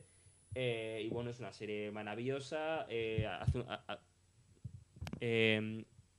hace unos giros eh, hacia el final de la serie que te dejan la cabeza loca. Y bueno, no me quiero explayar más porque, como ha dicho mi compañero, eh, haré un vídeo eh, dentro de poco. ya en el que me explayaré porque haré un vídeo que tendrá parte con spoilers y parte sin spoilers. Bueno, ya continuando todo este temilla, pues tenemos Gun en Librea Editorial. ¿Y por qué está sacando? Gun ya lleva editada mucho tiempo y tenemos todos los tomos accesibles, incluido el Last Order. Y solamente lo comento porque ha salido una película que se llama Alita, eh, Battle Angel, Alita Ángel de Combate, que ha tenido muchísimo éxito. Y es eh, simplemente deciros que Alita viene de, de este cómic que se llama Gun, bueno, este eh, manga. Y si os ha molado la película y queréis saber cómo continúa, qué sucede, porque se comen muchas cosas la peli, eh, hay cositas que, que- que no están explicadas. A ver, eh, dentro de la peli funciona bastante bien, pero me refiero a que si queréis explorar más ese universo, pues tenéis Gun, estar toda la colección completa, creo que son eh, nueve números de, de manga, que os estoy diciendo a ojo. Y luego la Souder, que es pues un, otro cómic extra, o sea, otro manga extra. Vale, nada más comentar, es de librería editorial, lo podéis tener en cualquier librería especializada. Luego hablados de, otro 100% Marvel que nos han traído, que es Black Panther, Pantera Negra, del 1 al 6, recopilando pues ya toda esta etapa que hubo de Ta Neysi Coates y Daniel Acuña, en la cual, pues bueno, mayormente eh, vienen aliens, o sea, esto es un poquito el imperio galáctico de Wakanda. O sea, un poquito locudote todo, pero bueno, ahí lo tenéis, eh, echarle un ojillo por 14.50, al que le mole Black Panther, pues ahí lo tiene. A mí personalmente no me ha hecho mucha gracia, pero, o sea, no me llama mucho esta historia, pero oye, aquí cada uno lo que quiera y que sepáis que tenéis ahí el tomo y podéis echarle un ojillo. Fenomenal. Sobre todo es meternos un poquito a los wakandianos en un mundo bastante espacial, por decirlo así. Mezclan un poco Star Wars casi con, con lo que sería Pantera Negra. No, Pero a bueno. ver, puede ser interesante porque de todos modos ya eh, la tecnología que se maneja en Wakanda, eh, como hemos visto muchas veces, es más espacial que, o sea, que, que otra cosa, ¿no? Entonces, o sea, Sí. puede ser puede ser una mezcla interesante. Puede ser interesante. A mí no me llama, pero bueno, cada uno que ataque. Sí, a mí tampoco, pero quiero decir, para los fans de Black Panther Luego- puede ser algo interesante. Hemos hablado de Umbrella Academy, la serie, pero ¿qué pasa si nos ha flipado la serie? Una más para atrás, por favor. Y no sabemos qué hacer. Pues leernos los cómics. Pues ¿Qué es lo que voy a hacer? lo- ¿Qué es, Los cómics. que, claro, ¿qué es lo que voy a hacer yo? Porque deciros nada, eh, que la segunda temporada que habrá no va a salir hasta noviembre de 2020. O sea, Buah. que tenéis tiempo O para leer sea, los cómics que- para saco. Y bueno, lo- los traen Norma Editorial, los tenéis, están accesibles y encima con lo de Netflix, pues os vais a tener Umbrella Academy en todas las librerías, Sí, sí, sí. como sí, si no hubiera mañana aprovechando el tidón. Tal cual, tal cual. Así que ahí la tenéis, muy recomendada y para el que no la conozca, pues ya tiene una opción. Y luego otra cosa que es más curiosidad que, que tal, es que Oh. ECC Ediciones, ha- o sea, ECC ha anunciado este mes que van a sacar una novela gráfica basada en Hotel Transilvania. Genial. Es una Qué cosa guay. que es más curiosidad que otra cosa, pero bueno, ahí la tenéis para los fans, para los que tengáis peques, para vosotros si- mismos si os mola. y las para los que no tengáis peques. o sea, Claro, para los que os mola, o realistas. sea, para los que os mole, ahí Los peques tenéis somos nosotros realmente. una pequeña novela gráfica de, Y a mucha honra. de Hotel Transilvania. Sí Luego, sí. eh, dos más, por favor. Tenemos también otro, ja- otra colección 100% Runaways. Marvel que tenemos de Runaways. Amigos para siempre. En este caso, pues continuando un poquito toda esta historia de, de Runaways, a mí personalmente, pues en cómic no me está llamando, la serie sí me gusta. El cómic, yo voy a ser sincero, a mí no es de mis favoritos, de hecho ya no la estoy siguiendo. Pero bueno, ahí lo tenéis y si queréis expandiros un poquito con la serie, pues ahí tenéis los cómics. A mí personalmente me ha gustado más la serie, a veces es al revés, pero bueno, es, es lo que hay, pero para gustos, pues, pues colores. Vale, vamos a pasar a lo siguiente. Que tenemos, bueno, otra, vamos a hablar de novedades del 21 de febrero que hemos tenido el siguiente número de One Punch Man, el número 18, y el número de Mob Psycho 100, el número 14. Así que nada, poquito más que Ambas de One. ambas de One. Y vamos a pasar a lo siguiente. Que tenemos, bueno, pues novedades interesantes también de ECC, sobre todo con estos estas tapas duras de Batman que están sacando, que funcionan bastante bien. Luego toca ver de otra novedad de ECC, que no se me olvide, que tiene que ver también para los fans de Batman, pero bueno, a comentar simplemente que tenemos eh, recopilando toda la etapa ya de, de Rebirth, que también pues, pues una maravilla. Y tenemos luego, pues, el Tribunal de los Búhos, no os engañéis, el Tribunal de los Búhos ya estaba recopilado, sino que es en los coleccionables. Eh, Sandman también en coleccionable. Tenemos el siguiente número de Bombshell, que pues, funciona bastante bien. Wonder Woman Tierra 1, que tenemos otro numerito de, de los dos volúmenes que ya hay. Eh, luego tenemos ton- eh, tomo de, de Johnny Cash, que ese sí que os recomiendo que echéis un ojito. Y luego, pues nada, ya un poquito la Liga de la Justicia y poquito más. Pero sobre todo lo más interesante son los nuevos recopilatorios, o sea, los nuevos tomos de Batman que mantienen todo este temita de Rebirth y Johnny Cash.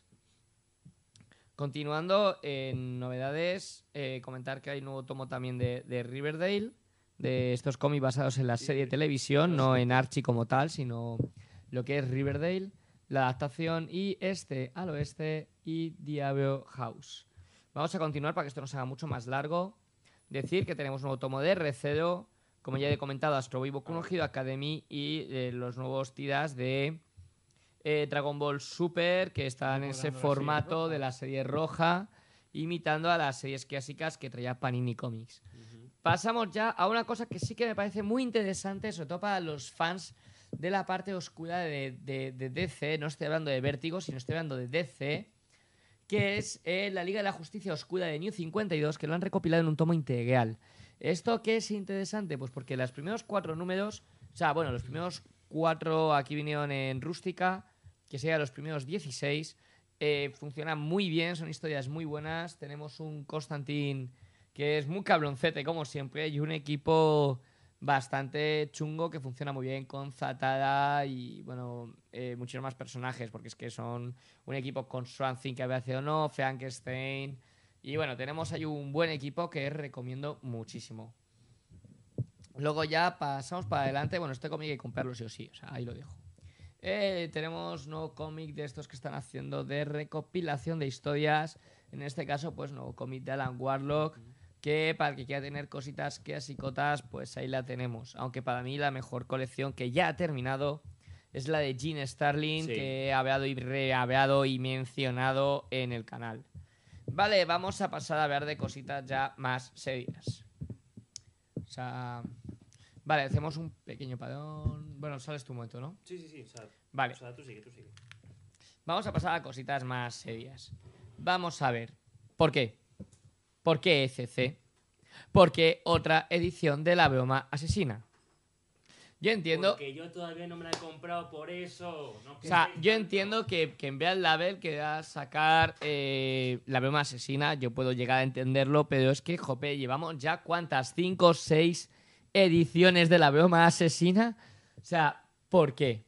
O sea, yo entiendo que es una obra muy buena, porque lo es, de Alan Moore, o sea, es una pasada, es una maravilla, y lo es, es que no voy a negar lo innegable, pero, jope, ya os estáis pasando. Hay mil historias para recopilar que no estáis recopilando. No os tenéis sufriendo con Green Lantern, el número uno de Geoff Jones, que se supone que este año ya vuelve. Pero no ha vuelto todavía. Eh, hay un montón de obras que rescatar que no estáis rescatando. Y de Abema Asesina tenemos de todo. Si es que sale la edición del aniversario. Tenemos la edición de grandes autores, tenemos esta, tenemos un montón. Es que han sacado hasta con recoloreado, con re extras, con deluxe, con deluxe nuevo. O sea, chicos, por favor, hay más cosas en el mundo que no son la broma asesina. Pasemos ya esta etapa de la broma asesina y pasemos a otras historias, porque Batman tiene más enemigos que no son el Joker y tiene historias muy buenas con el Joker y con otros malos. O sea que, por favor, pasemos ya a otro paso. Bien, ya que tenemos el Black Label, no sigue por favor en la página, en la foto anterior. Si no veis bien las fotos, todas estas están en el Instagram de nuestra cuenta. Hombre, ha llegado ya Ojo de Halcón, no lo estáis viendo todavía. Ahora ya sí lo estáis viendo en cámara. Ha tenido una pequeña urgencia. Problemas mecánicos. ¿Seguís mecánica. Joder, qué pesados. Ahora estoy hablando de lo que es Black Label en general. Lo habrán reeditado, ¿verdad? Ah, ¿Sabes qué? Sí, otra reedición, pero bueno.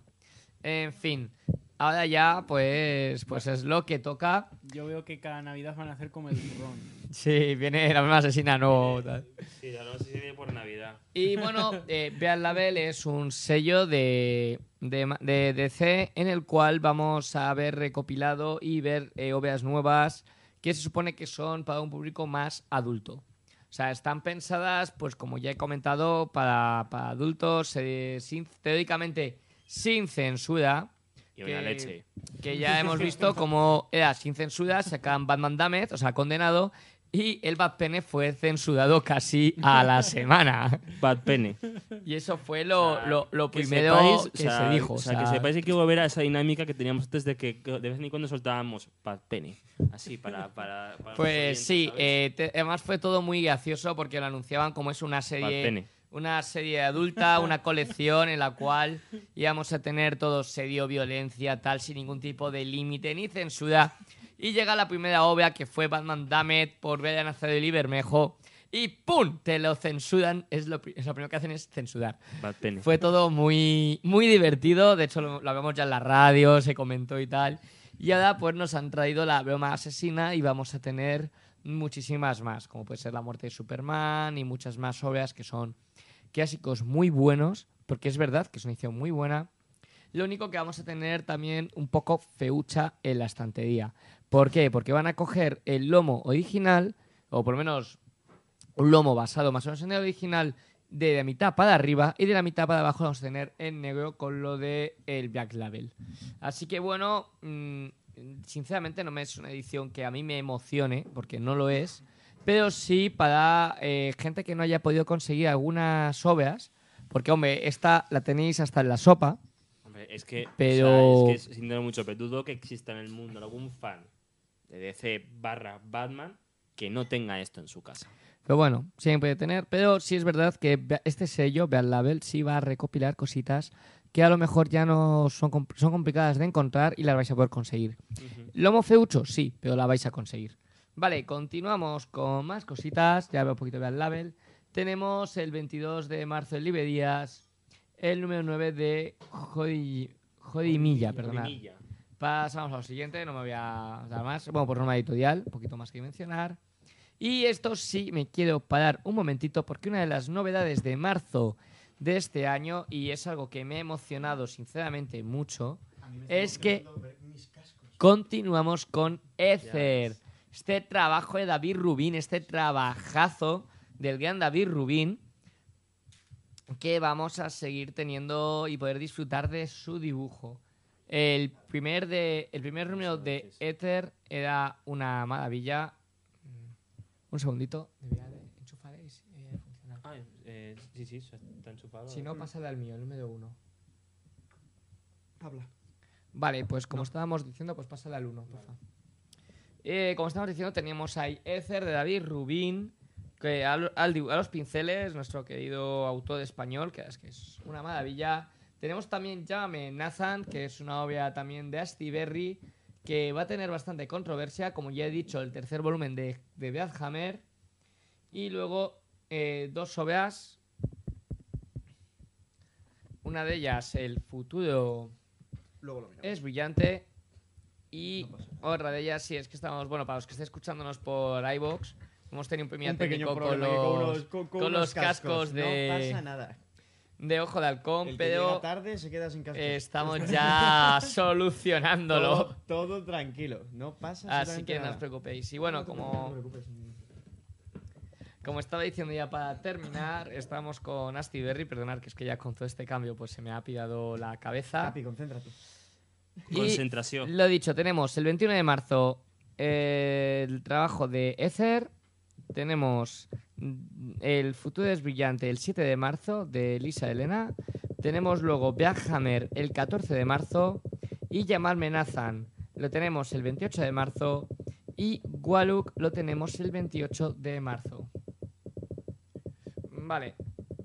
Y por mi parte, pues ya hemos terminado un poquito. este sonido si parece algo que estoy escribiendo algo en Sí, parece una metralleta eso, ahí Es que se ha ido la... SOS. Ah, vale, era la última historia. Vale, vale.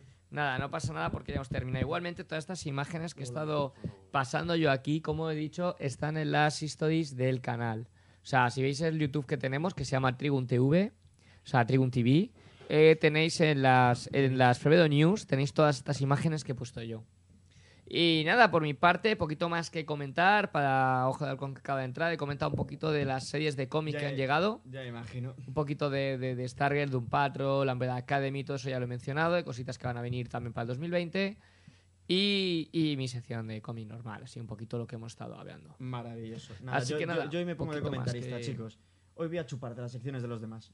Sí, no, porque Ya, además ya la tuya ya- la he hecho yo, o sea que ya, Esto ya, ya ha sido lo bueno. ya la he hecho yo, así que la, la tele de Ojo de Halcón ha sido más Halcón en ojos ha la, de, hoy. la, la- eh, la- la del Capi, por, por motivos cual. técnicos. Claro, censura. Y bueno, Usurpación eh, del trono. Pasamos ya a la última sección de hoy, chicos.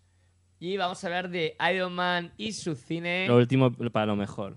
Que vamos a hablar, yo creo que un poquito de, de- de nuestro querido Oscar, ¿no? Sí, pero antes de hablar de los Oscar, quiero hacer mención a, a dos cositas muy rápidas. La primera es que. eh, tal día como hoy. Espera, eh, por anterior primero, la del Joker. Aquí. ¿Aquí va bien? Vale. Eh, la primera es que tal día como hoy, hace 10 años, se celebró la gala de los Oscar, como viene siendo normal. Y eh, fue la gala en la que Heath Ledger recibió su Oscar Póstumo. póstumo al mejor actor de reparto.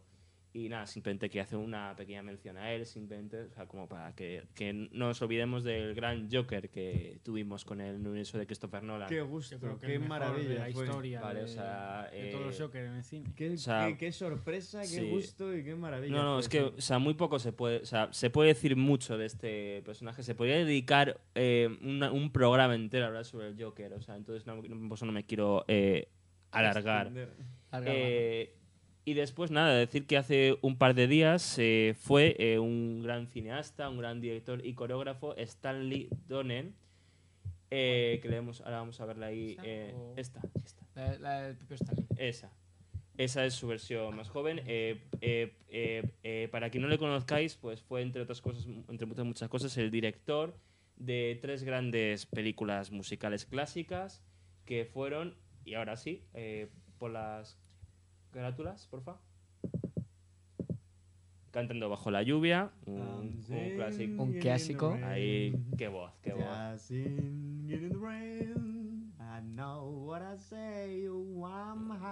Qué bonito. Os quejaréis y todo, ¿eh? qué bonito. Eh, un día en Nueva York, Un día en Nueva York. On the Town, la versión original, y por supuesto, siete novias para. Siete siete novias para siete hermanos. Y nada, eh, simplemente decir que en el año, en el año, en el año 97 este hombre recibió el Oscar honorífico a toda su carrera. Eh, y nada, poco más que eh, eso, estos dos pequeños homenajes. Simplemente pues que podéis ver eh, sus películas, están hoy en día en cualquier eh, tienda de DVDs, la tienen. Por favor, O sea, Toda sea, persona que no las haya visto, hablamos de clásicos. Sí, son unos clasicazos. O sea, he mencionado solo tres, pero, sí- pero su filmografía es en- enorme, ¿vale? Claro. Pero estas son las tres que a mí, como, como, o sea, como cinéfilo, son las que más me han marcado. Eh, y nada, así que eh, eh, sin más, pues podemos ya pasar a lo que viene siendo la porra de los Oscars de esta noche, ¿vale? Oscar. Tin, tirin, O sea, tin. Y bueno, también recordaros que aquí eh, mi compañero capitán y yo estaremos comentando la gala en directo, ¿vale? A partir de las doce y media con la Eh, alfombra estamos roja locos. y hasta las 6 de la mañana. O sea, no en sé YouTube cómo vamos a en aguantar. directo. No creo que haya ni. Dios con Dios nosotros, pero ahí estaremos haciendo la Sí, sí, locura. sí. Estoy muy feliz de rechazar ese plan. Pues qué pena porque ninguno vais a poder salir de, de esta casa hasta que acabe la gala. Os- os voy a- No, es coña. Sí, los sacos de dormir de ahí llave para vosotros. fuera, ñam. Sí, sí, sí, ya veis, me la como, ¿vale? O sea, tal cual. No, no, no, vale. Y nada, eh, simplemente comentar antes de empezar con la porra que eh, al final sí que se van a meter todos los Oscars porque saltó la noticia de que iban a, a coger los Oscars a mejor efectos especiales, fotografía y demás, cuatro o cinco categorías que ellos consideran secundarias en las pausas publicitarias. Al final se han dado cuenta que eso es un despropósito y van a transmitir todas y cada una de las categorías en ¿Cómo directo. tiene Mejor, como tiene que Hombre, ser. Eh, es que a mí es me parece un despropósito, Es no que si sé. no, ¿para qué eh, ponen los Oscars? No, es que además Televisado. eh, nos dais cuenta que sin efectos especiales no habría cine, sin fotografía no habría cine. O sea, Y más, y, más, y más hoy por hoy, que son partes importantísimas de lo que son el cine épico y los blockbusters, que son lo que más se lleva últimamente. Sin efectos especiales y una fotografía impresionante, pues nos quedaríamos sin absolutamente, pues no sé, el 70% de las películas que pueden estar nominadas. Mm, Vale, vamos a Sí, contarte. Te sí. una gracias si quieres. No, no, eh, ya está. Eh, eh, voy a empezar en- eh, de la entrada de los Oscars para que puedas luego editar. Vale, pues, pues empezamos ya. Vale, y sin más dilación, chicos, entramos ya en lo que viene siendo la porra mía de los Oscars. Esto es, eh, digo, valoración mía en función a lo que hemos visto este año, ¿vale? Empezamos. Antes de, Sí. de empezar, quería pedir disculpas para los que estéis escuchando, que eh, como es- el sistema es nuevo, a lo mejor hay ruiditos o cositas, lo estamos solucionando y tal, pero algún pitidito o algo, si lo oís en la grabación final, pues pedimos disculpas porque estamos mejorando el sonido poco a poco y estamos en ello, solamente para eso, para decirlo. Muy bien. Eh, empezamos con la categoría que cierra, que cierra la gala, pero es la que más me gusta, que es la de mejor película. Eh, yo creo que entre todas las candidatas que hay, eh, yo creo que la candidata ganadora va a ser Bohemian Rhapsody. Biopic musical basada en la vida de Freddie Mm. Hombre, sobre, Mercury sobre todo porque es una Queen. figura tan. con un peso tan grande a todos los niveles que suelen ser reconocidos. Suelen tener una. O sea, tiene muchas papeletas. Sí. Muchísimas. Sí, y además eh, en los Emmy, que fue hace un par de meses, eh, fue la ganadora. Sí. O sea, Bohemian Rhapsody se llevó el, el- el Emmy a mejor película. Entonces yo creo que va a ocurrir, porque tanto los Emmy como los Globos de Oro siempre eh, se suele- Indican, sí, son- pequeños suele ser- indicadores. Suele ser la costumbre, más o menos. A Mm. veces hay cambios, pero otras Sí. veces no. En cuanto al ganador a mejor director, yo creo que van a apostar eh, por Alfonso Cuarón por Roma. Yo creo que de los que hay... Me eh, ¿Te tienes ahí todos los que Sí, sí, lo tengo todo. Eh, serían, eh, serían Spike Lee por Infiltrados en el Ku Klux Klan, Powell Pawilowski por Cold War, eh, Yorgos Lantinos por La Favorita y Adam McKay por El Vicio del Poder. Roma, es muy jugoso. Es, es- es- es- es muy jugoso así. para Roma- porque además Roma es una película que ha pegado Sí, eh, una Roma mejor. Es más, eh, tengo muchas dudas porque igual da la sorpresa y se lleva el Oscar a, Mejor Película, convirtiéndose en la decir. primera película de habla hispana en llevarse el Oscar. Oye, pues sería muy interesante. Sí, Así Eh, que- ¿Qué más y- películas hay dominadas? ¿La Eh, mejor película? Eh, estaría, aparte de, Ro- o sea, aparte de Roma y de Bohemian Rhapsody, estaría Infiltrada en el Ku Klux Klan, El vicio del poder, Ha nacido una estrella, eh, La favorita, Pantera Negra y... Y esas serían las candidatas. La, ¿Te fa- la favorita ha tenido muy buenas críticas. ¿Que gana Pantera Negra? Ojalá, pero- no- Dudo mucho. Esto va a estar entre Bohemian Rhapsody y Roma. para Seguro, mí, para segurísimo. Pinta, sí. Bien. Para mí. Y de hecho, y de hecho, la que no se lleve esto, efectivamente sí, el mejor director. O sea, si desde luego Roma no gana mejor película, Se va a mejor efectivamente director. seguro que se va a llevar el mejor director. Segurísimo. Sí, sí. A ver, gana Black Panther y me. Oye, oye, por mí encantado, ¿eh? O sea, Tenían que haber metido Infinity War. Adelante. Sí, coincido con eso. Pero- Vale, eh, luego, categoría a mejor actor. Yo aquí no tengo la más mínima duda y voy a apostar por Rami Malek por Bohemian Rhapsody. Sí. O sea, el trabajo, ese tipo de trabajos además se reconocen muchísimo en la academia. O sea, eh, es un trabajo tan bestial a todos los niveles que desde luego tiene, vamos, todas, Sí. todas las Sí, papeletas. o aunque sea, también decir que tiene buenos competidores, ¿eh? porque están Christian Bale por El vicio del poder, eh, Bradley Cooper por La nació una estrella, eh, William Dafoe por Van Gogh a las puertas de la eternidad, bueno, que, la- que- que ahora, ahora te doy paso con eso, y Vigo Mortensen por por Green Book. Vale. Y ahora te doy paso con lo tuyo. eh, sí, yo estuve en el preestreno este jueves de la película de, de- de Van Gogh, de, de- de William Dafoe. Y luego estuve en la exposición de arte que viene que viene venía todo un poquito en pack con el preestreno. Eh, la exposición la tenéis en el Círculo de Bellas Artes, por si queréis pasar a verla, todavía está por ahí. Se llama Van Gogh Alive. Y la película, la verdad es que me gustó muchísimo. O sea, decir que me parece una película biográfica muy buena. Sí he de reconocer que es lenta. O sea, os lo voy a- vengo ya a avisar. Es una película lenta. Hombre, no, la Pero- mayoría de los de, bio- de películas biográficas tienen que Sí. tener una Esa Sí, es- una cierta lentitud. Exactamente. Esta es lentilla, y, y- y de hecho hasta lo exige funciona. normalmente el guion. Yo creo que, que, que sobran cosas, pero bueno, ya, ya eso ya va parte de cada Sí. uno, pero la interpretación de Willem Dafoe es, es de 10. O sea, es de 10 y ese hombre es que es que va Van Gogh. No solamente en el aspecto físico, sino el comportamiento, todo, la verdad es que lo sabe sacar muy bien. No, Y tanto él como Oscar Isaac hacen papelones. Ah, ¿Quién pero- sabe? O sea, igual da, o sea, Sí, pero igual da aquí, sorpresa. pero aquí vuelvo una vez más. Si no se lo lleva Malek, se lo puede llevar perfectamente Christian Bale. ¿eh? Sí. Porque, porque Christian Bale hace no, un no es, papelón, ¿eh? no es la primera vez que hace una interpretación muy buena y además con, con cambios físicos sí. muy Sí, sí. tremendos y eso es otra Ya. cosa que se Hombre, valora mucho. maquinista que también. Hombre, Exactamente. Es que para interpretar a Dick Cheney, o sea, Por eso. tiene que engordar lo que no está escrito. Entonces, si no se lo lleva Malek, O sea, ya te digo sí, que las, pa- caerle, las papeletas son caerle. totalmente para Bale por Mm. personaje encima histórico, encima los estadounidenses, no sé, siempre, siempre le- sí, la les academia tira. siempre tira Ex- por ahí. mucho, exactamente. o sea, Y además el cambio físico, o sea, ya no es solo la interpretación, lo que Claro. es el cambio físico. Claro, Malek también Hombre. a nivel físico y a nivel de, de voz y a nivel de otro tipo de cosas. No te creas porque, o sea, bueno, da, o sea, da- Dafoe físico, también mete claro, ahí mucho ahí, ¿eh? Porque Físico el no físico tanto, o sea, porque- mucho, claro. ¿eh? ahí. Claro, pero en el caso el que tú has, o sea, que tú has mencionado, Rodri, no tanto físico y ni, ni tampoco vocal porque... No, es- no o en el caso de Malek no es físico. no, es- no, además, el eh, vocal yo pensaba que sí tenía que no, haber. Sí, no, porque realmente, esto mucha gente no lo sabe, para recrear la voz de Freddie Mercury, que es, es muy, muy especial, ¿vale?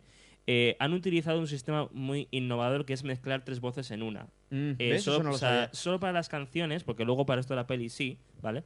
Eh, han cogido eh, la voz del propio Rami, la voz de, de Freddy, por supuesto, Sí. y la voz de Mark Martel, que está considerado el experto mundial en imitar a Freddie Mercury cuando canta. Save the Queen. Entonces, eh, exacto. God Save Entonces the han Queen. cogido esas sí. tres voces, las han metido en una batidora Hay un remix y ha salido de el Queen. remix que es el que oyes en la película cuando vas a verla en versión original. ¿Ves? Yo no lo sabía. Entonces, En- sí, entonces, pues ves, pues fíjate que diciéndome esto, me da a mí que Christian Bale me está sonando Claro, mucho para mejor pero actor, ¿eh? aún así no hay que olvidar eh, la eh, los gestos Sí, eh, claro. eh, tal Sí, no, de no, no, Freddy, no. o sea, a nivel, Exacto. o sea, sí te es- digo, o sea, para tú lo ves mí- si es Freddy, pero Yo creo que puede Siempre- ser muy interesante. Siempre, porque pero- siempre, siempre pero puede haber sorpresas, es- pero está entre los Claro, dos para pero, mí, ¿eh? pero es una batalla muy interesante. Ya, ya os digo que eh, mete mucho que en los, en los globos de oro eh, fue Rami que se lo llevó. Sí, entonces veremos, veremos qué pasa. Y bueno, y tenemos también ahí, también no olvidemos a, a Mortensen. Sí, Viggo Mortensen por Viggo Green Book, aunque, aunque yo la he visto y aquí no es su mejor película, ¿eh? No, No, no es su mejor película, ha tenido mejores interpretaciones. Pero bueno, eh, vamos a seguir porque hay muchas categorías. Eh, luego tenemos a- el Oscar a Mejor Actriz. Yo aquí he apostado por un caballo ganador y muy, eh, muy arriesgado, pero yo creo que va a ser así, que es Lady Gaga por Ha nacido una estrella. en serio. Sí, y te diré por qué. Porque yo cuando vi Ha nacido una estrella, no sabía que Lady Gaga era la chica que hacía el protagonista. Pensaba que era una actriz X. Pero luego me dijeron, no, es Lady Gaga la que interpreta. Dije, hostia puta, porque es que es increíble. Lo que pasa es que tiene muy, muy difícil la competencia. Porque al ojo con la competencia están Melissa McCarthy por eh, Can You Forgive Me, Olivia Colman por La Favorita, Glenn Close por Una Buena Esposa y Yalitza Aparicio por Roma. Entonces, hay mucha competencia aquí, ¿sabes? Entonces, eh, no sé, aquí, Yo aquí me gustaría que se lo llevase Glenn Close, una actriz a la que tengo mucho cariño y Sí. me parece estupenda. nuestra Cruella de Vil de toda la vida. Sí, o sea, efectivamente. Tal cual, ¿sabes? Pero, O sea, pero, pero, una vez más te digo que todo lo que suena a Roma vuelve a tener mucha, Sí. mucha fuerza. No, no, eh, hazte la idea que Roma está en todas las categorías. O sea, Exacto. no hay categoría que Roma no haya pisado, ¿vale? O sea, dentro de las genéricas Sí, me sí. refiero, no hay eh, categoría que no haya pisado Roma, ¿vale? O sea, haceros ¿Qué una idea. tenemos? Se- seguimos con la categoría a, a mejor act- actor secundario. Yo aquí he apostado otra vez por Ha nacido una estrella en la interpretación de Sam Elliott, que interpreta al hermano mayor de Bradley Cooper, bueno, del personaje, o sea, es, eh, Bradley Cooper. Y yo creo que es- está bien por eso, porque in- interpreta un personaje del típico hermano mayor que protege al pequeño y tal, no sé qué, pero desde una veteranía maravillosa. Eh, Sam Elliott, para eh, quien no le ponga cara ahora mismo, eh, salió eh, en El Gran Lebowski y también para los fans eh, de las películas de ciencia ficción tuvo su papel en La Brújula Dorada. Aquella película, ¿os acordáis de La Brújula Dorada? Pues Sí. hacía el Es vaquero. adaptación de un, de un libro, sí, sí. sí, Pues sí. allí está. Eh, si, o sea, si lo busques por internet ya diréis, ah, sí, ya, ya- ya sé quién es Sam Elliott. Es la, O es la típica cara que os suena sí, sí. o sí. O sea, Sí, sí. Claro. Seguimos con, con, con mejor actriz secundaria y yo creo que aquí va a caer eh, otra vez el nombre de Emma Stone, que ya se lo llevó el año pasado por La La Land. Entonces yo creo que aquí va a repetir por la favorita. Por la favorita, aunque también está sé. sonando muy fuerte tanto Amy Adams por, eh, por El vicio del poder muy como bueno. Maína de Tavira por Roma. Lo mismo. Roma está en todas las categorías. Entonces, bueno, veremos qué ocurre. Luego, el mejor guion. Mejor guion tenemos varias potentes. Roma, El vicio del poder, El reverendo, Green Book y la que creo que ya va a ganar, que es la favorita. En cuanto a guion, sí, sí, estamos, es el guion impoluto. sí, estamos hablando mucho de Roma y de, pero la favorita, desde luego es una película Puede ser la favorita. exactamente. Sí, puede ser la básicamente, favorita. Sí. básicamente, y las críticas, vamos, eh, hablan maravillas de la película. Sí. Es una película redonda, ¿eh? Sí, sí, sí, sí, tal cual. Eh, en cuanto a en cuanto a mejor guion adaptado, eh, yo he apostado por Infiltrado en el Ku Klux Klan. Porque es una historia muy difícil de contar, viene de donde viene, entonces yo creo que sí. Más que otras como el Blues de Bell Street, Can You Ever Forgive Me, eh, la balada de Buster Scruggs o Ha nacido una estrella, que realmente es un guion que Mm. está reciclado cuatro veces de otras películas porque es así. ha o sea, nacido- Se ha- de, de ha- señor 50, Ha nacido una estrella si yo tuviese no, que apostar. es que han sido cuatro remakes de la misma historia. Claro. Ya, Entonces no, no. tendría sentido que, que se vea el No, pero si- si- ya digo, si yo tuviese que apostar va a ser la gran mm, olvidada, por así decirte, dentro de... Porque sí que está en varias, en varias nominaciones, Sí. pero es una película que por otro lado, igual que, que- que es una película que a la- hay gente que le ha encantado, pero la crítica suele, co- suele tirarla bastante Sí. para abajo. O sea, No, suelen no, coincidir, y- casi toda la crítica ha coincidido en, en- en no darla la categoría de que le pueden dar Claro. el público de a pie. No, y además que ya ha sido eh, eh, premiada en muchos otros eh, eh, Efectivamente. otras muchas eh, ediciones, certámenes, o sea, de, de- de otros premios. Entonces, yo creo que ya ha tenido el éxito que, que se merece. O Luego- igual hasta más. Claro, igual hasta más incluso. Igual, eh, seguimos con mejor eh, categoría mejor película de habla no inglesa. Aquí hay dos muy fuertes. Roma, otra vez, que fijaos que Roma podía llevarse al mejor película de habla no inglesa y mejor película. O sea, eso podría ser muy fuerte.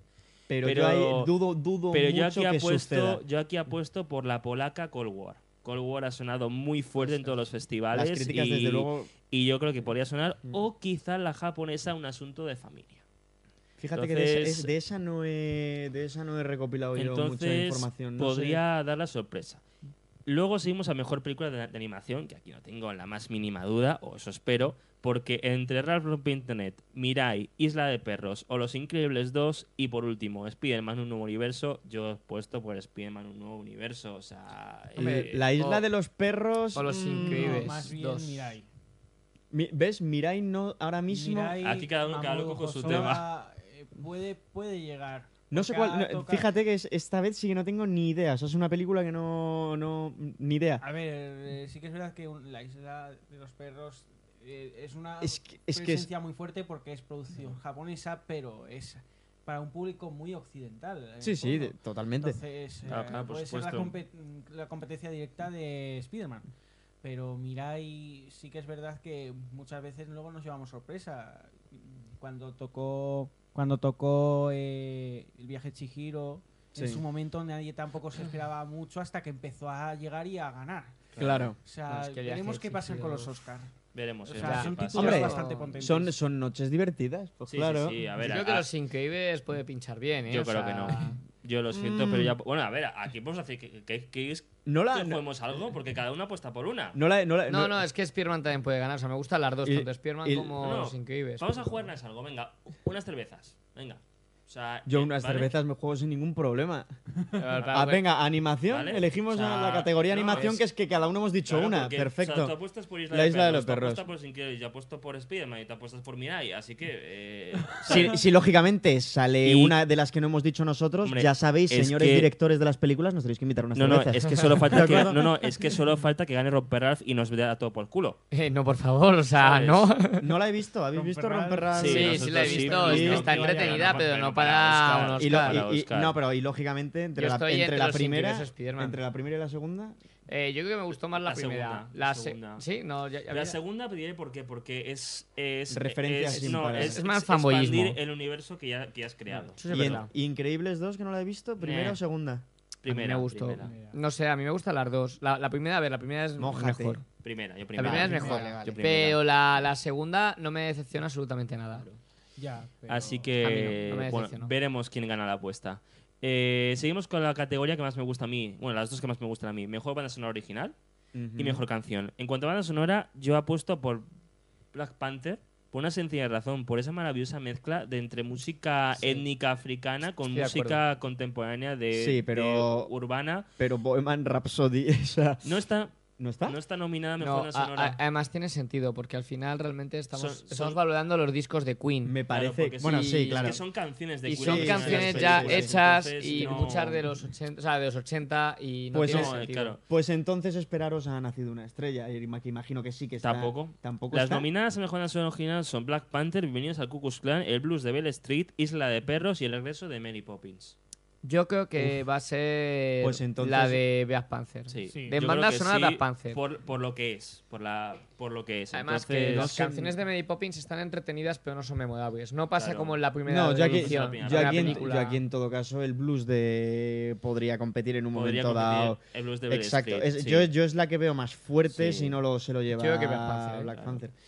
Eh, seguimos con mejor canción original, que aquí sí que está eh, la de una estrella, estrella. con Shallow, que además Sí. va a ser unos momentos más bonitos de la gala porque se van a subir al escenario Lady Gaga y Bradley Cooper a cantar la canción de Yo, Shallow. vo- yo votaría que se lo Eh, llevan. ¿eh? eso, eso va a ocurrir en la gala esta noche, que lo, lo veremos esta noche. Pero yo creo que va a tirar también por Salo, porque es una canción que a todo el mundo le ha golpeado el corazón y que es un temazo. O la de Kendrick Lamar por Black Panther y la canción All the Stars, que, eh, que si puedes recordar es, el- es- es esa canción que suena cuando, eh, cuando eh, nuestro Erechala eh, entra en contacto con el mundo astral de, Sí. de las panteras negras y tal, pues es, la canción que suena. Pero a, ver, a ver qué pasa. A ver ¿Y qué, qué más pasa. canciones había aparte de estrella? I Will Fight de Diane Warren por RBG, Ujú. eh, que es la de el, el Bruce de Blair Street. Eh, luego The Place Where Lost Things Go de Mark Simon por el resto de Mary Poppins.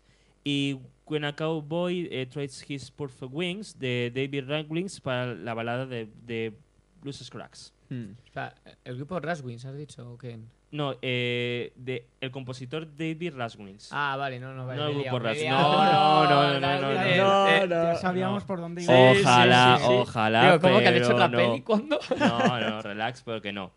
Luego, eh, Los que no lo sepáis, banda sonora peli Your Name. De, de Makoto Shinkai, que por cierto ya está produciendo otra película. no nos metamos en esto que nos liamos. Así Venga. que igual le cogen. Makoto. Seguimos, seguimos. Venga, eh, otras dos categorías importantes. Mejor diseño de producción y mejor diseño de vestuario. Producción, yo apuesto por Black Panther. Sí, Pues aquí, Black aquí- Panther, aquí sí. Porque a nivel de montar Vestuarios, toda esa está Animales Fantásticos. Primera, primera película, un- World, una. Mm, una película de Marvel que está nominada a unos hombre, es cuantos. que tiene siete nominaciones es, Panther. es lo que ¿eh? te iba a decir. Alguna se va a llevar. Sí. O sea, no, la han nomi- no le han No hecho me- esto para o sea, nada. no te Entonces, nominan alguna- siete veces y no te llevas ninguna. Exacto. ¿eh? Eh, al O sea, final, Pero estas son las que más- O sea, Infinity War está así, ¿no? Vale, Sí. vale, vale. Luego, eh, además, eh, tanto en producción como en vestuario, las competencias son mínimas. Eh, la favorita, que sí, es vestuario de época, pero nada nuevo que no hemos visto Nada otros años. no. Eh, First Man, sí, hola, eh, enhorabuena por hacer trajes espaciales. El regreso de Mary Poppins, lo mismo. Roma, eh, salís todo Bueno. en bañador, no cuela. Eh, El- con respetos. Eh, luego, eh, el mejor diseño, el mejor, el mejor diseño de vestuario, eh, Black Panther, que yo creo que va a ganar. La balada de Buster Scruggs, la favorita. El regreso de Mary Poppins. mm, eh, Yo Mary- creo que el regreso de Sí. Mary Poppins No sé. en vestuario puede pegar, ¿eh? Porque los diseños están muy sí, guays. pero esos diseños de Pantera Negra de, de cada que cada que cada mm, lo diré, cada tribu de Wakanda tiene su propio vestuario. Yo, Va a ser duro, va a ser duro. va a ser duro, eh, va a Aquí ser sí que duro. no, no me voy a mojar porque no. Porque por No, otro no, lado- puede ser por- cualquiera de las dos, Porque ¿eh? por otro lado, el regreso de Mary Poppins, que no está tan presente, como Claro. por ejemplo Black, Plan- Black Panther, a la gente, no sé, es un clasiquín que a la gente le gusta mucho. Ya a lo mejor la pegan un. Pues No, y eso, un, que un la- pues venga, y que se lleve el vestuario. Y que la ropa, no, no, la ropa es muy buena, ¿eh? Y el Sí. trabajo de vestuario es bueno. A mí me gusta, por lo Claro. menos. Sigamos que me quedan ya solo cinco categorías. Venga. Joder, va. Eh, eh, eh, seguimos con la categoría mejor maquillaje y peluquería. Eh, tenemos tres, eh, tres, tres- tres- tres nominadas que son El vicio del poder, Mary Reina de Escocia y Border. Yo creo que Reina de Escocia. Reina de Sí, Escocia. Esa- esas- esos peinados. En, maquillaje increíble. Suena O así. sea, te delito esos peinados. Luego, Sí, mejor edición de sonido. Eh, tenemos a Black Panther, Bohemian Rhapsody, First Man, Roma y Nació una estrella. Bohemian Aquí, por lo que os he contado antes, Bohemian Rhapsody, porque hacer esa mezcla impoluta, tú tal técnico de sonido, eh, ¿cómo era esa mezcla impoluta Estoy de de las acuerdo. canciones de Freddie Mercury? O sea, eh, brutal. Sí, sí, sí, sí. Luego, efectos visuales. Aquí sí, Dios mío, sí. Avengers. Christopher Robin, First Man, Ready Player One, que acordaos de Ready Player Eh, sí, One. sí, sí, sí. Han Solo, una historia de Star Wars y No. Vengadores Infinity, Infinity War, War. por Infinity favor. Tiene mucha pinta. sea, Yo lo siento, y- pero Infinity War, efectos Y, especiales. y yo lo siento, aquí voy a hacer mi llamamiento, crítica, lo que queráis. ¿Por qué tan pocas nominaciones a Infinity War? Que vale que no podéis nominar a mejor actor, actriz y demás, porque no ha- es una película muy colectivo. coral. Pero joder, producción, vestuario, música y dirección, porque hay que tener los santos cojones para dirigir esa película Russo se de han ganado, 40 superhéroes, que los he contado. Y muy bien 40 coordinados. superhéroes, que es una película equilibrada, dinámica, que no te aburres, no se hace larga.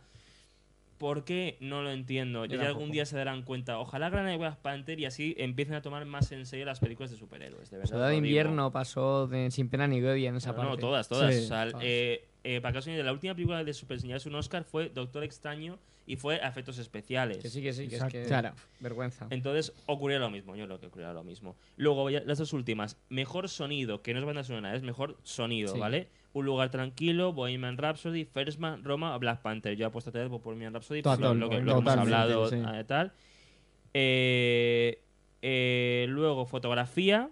Tendríamos Cold War, La Favorita, Never Look Away, Roma o A Nación Estrella. He apostado por Roma por sus diseños eh, a Puede nivel, ser a nivel Roma, de naturaleza. sí. O sea, yo creo que ahí eh, el, in- el director... Tienen penos bonitos. Eh, Alfonso Cuarón ha apostado mucho por la fotografía y se nota. Y, y qué pena que Y Van la Gogh cuida, además. no lo han metido en Sí. fotografía. Una pena, pero Porque yo creo que Van Gogh ahí- tiene un trabajo de sí. fotografía impresionante. Sí. Fue lo que más me gustó Es de la un trabajo de película. fotografía que me recordó mucho a la película que Es hicieron, raro. que hicieron hace unos años sobre el pintor impresionista Renoir. Sí, O sea, Ya, sí, cuál es, sí. Me ha recordado mucho a ese trabajazo. y, Y, y muy bueno, ¿eh? A mí me ha sorprendido que no esté. sí. luego ya eh, pasamos a las, a las tres últimas categorías, que son ya, a las cuatro últimas, perdón, que ya son las menores, que son ya las más básicas que hay. Eh, poco he podido opinar porque realmente no he visto los cortometrajes, ¿vale? son las de cortometrajes. Mm, Eh, tenemos, eh, eh, por un lado, mejor cortometraje documental. He aportado que ahí ya no puedo opinar porque no las he visto. Entonces, bueno, ¿Cuáles simplemente recordar las, las nominadas. Tenemos Endgame, que no tiene nada que ver con, con Vengadores, ¿vale? Es, es casualidad el nombre. A Night at the Garden, Period Enders of Sentence, Lifeboat y Black Sheep. No he visto ninguna, así que no puedo apostar por ninguna. Eh, luego, mejor cortometraje de ficción, eh, tenemos Detainment, Fob, Marguerite, Mother, Skin. Lo mismo, no he visto ninguna, no puedo opinar. Eh, y ya por último, última categoría, mejor cortometraje animado. Aquí igual Editor si nos puede aportar algo más, pero yo no he visto ninguna. Serían Animal Behavior, eh, Late Afternoon, On on, ah, One Small Step, The Weekends y Wow. No he visto ninguna. ¿Tú has visto Yo tampoco? No, no he visto Igual. ninguna. Es así que son categorías que al final, eh, si os fijáis, o no llegan o llegan a círculos muy raros y muy privados. Y. Sí, tienen un y la nicho, gente no tienen visto. un nicho, un target muy Y de cortos, o yo habría escogido otra cosa. Claro, no pero además escogido- ocurre lo mismo en los Oscar que los Goya. A mí me pasa igual que veo los Goya, veo a- voy a los cortometrajes y no he visto los cortometrajes porque no me han llegado. Entonces habría que hacer algún ejercicio ahí de... De que lleguen cortometrajes. De- pues. de- y, nada, y eso, y nada más que añadir, eh, recordaros que la gala es esta noche, eh, se emite, empieza a las doce y media la alfombra roja, que es de doce y media a una y media. Eh, luego ahí hay, un tiempo de descanso y a las 2 en punto empieza la gala y es de 2 a 6 de la mañana. Una gala corta, más que otras ocasiones, porque antes era de una y media a siete y media de la mañana, una gala de 6 horas, esta vez va a ser una gala de 4 horas. Pero tiene un porqué, y es que en esta gala, en esta edición, no va a haber presentador. Eh, se dijo que iba a ser Kevin. eh, Kevin. Ay, eh, ¿Smith o Space?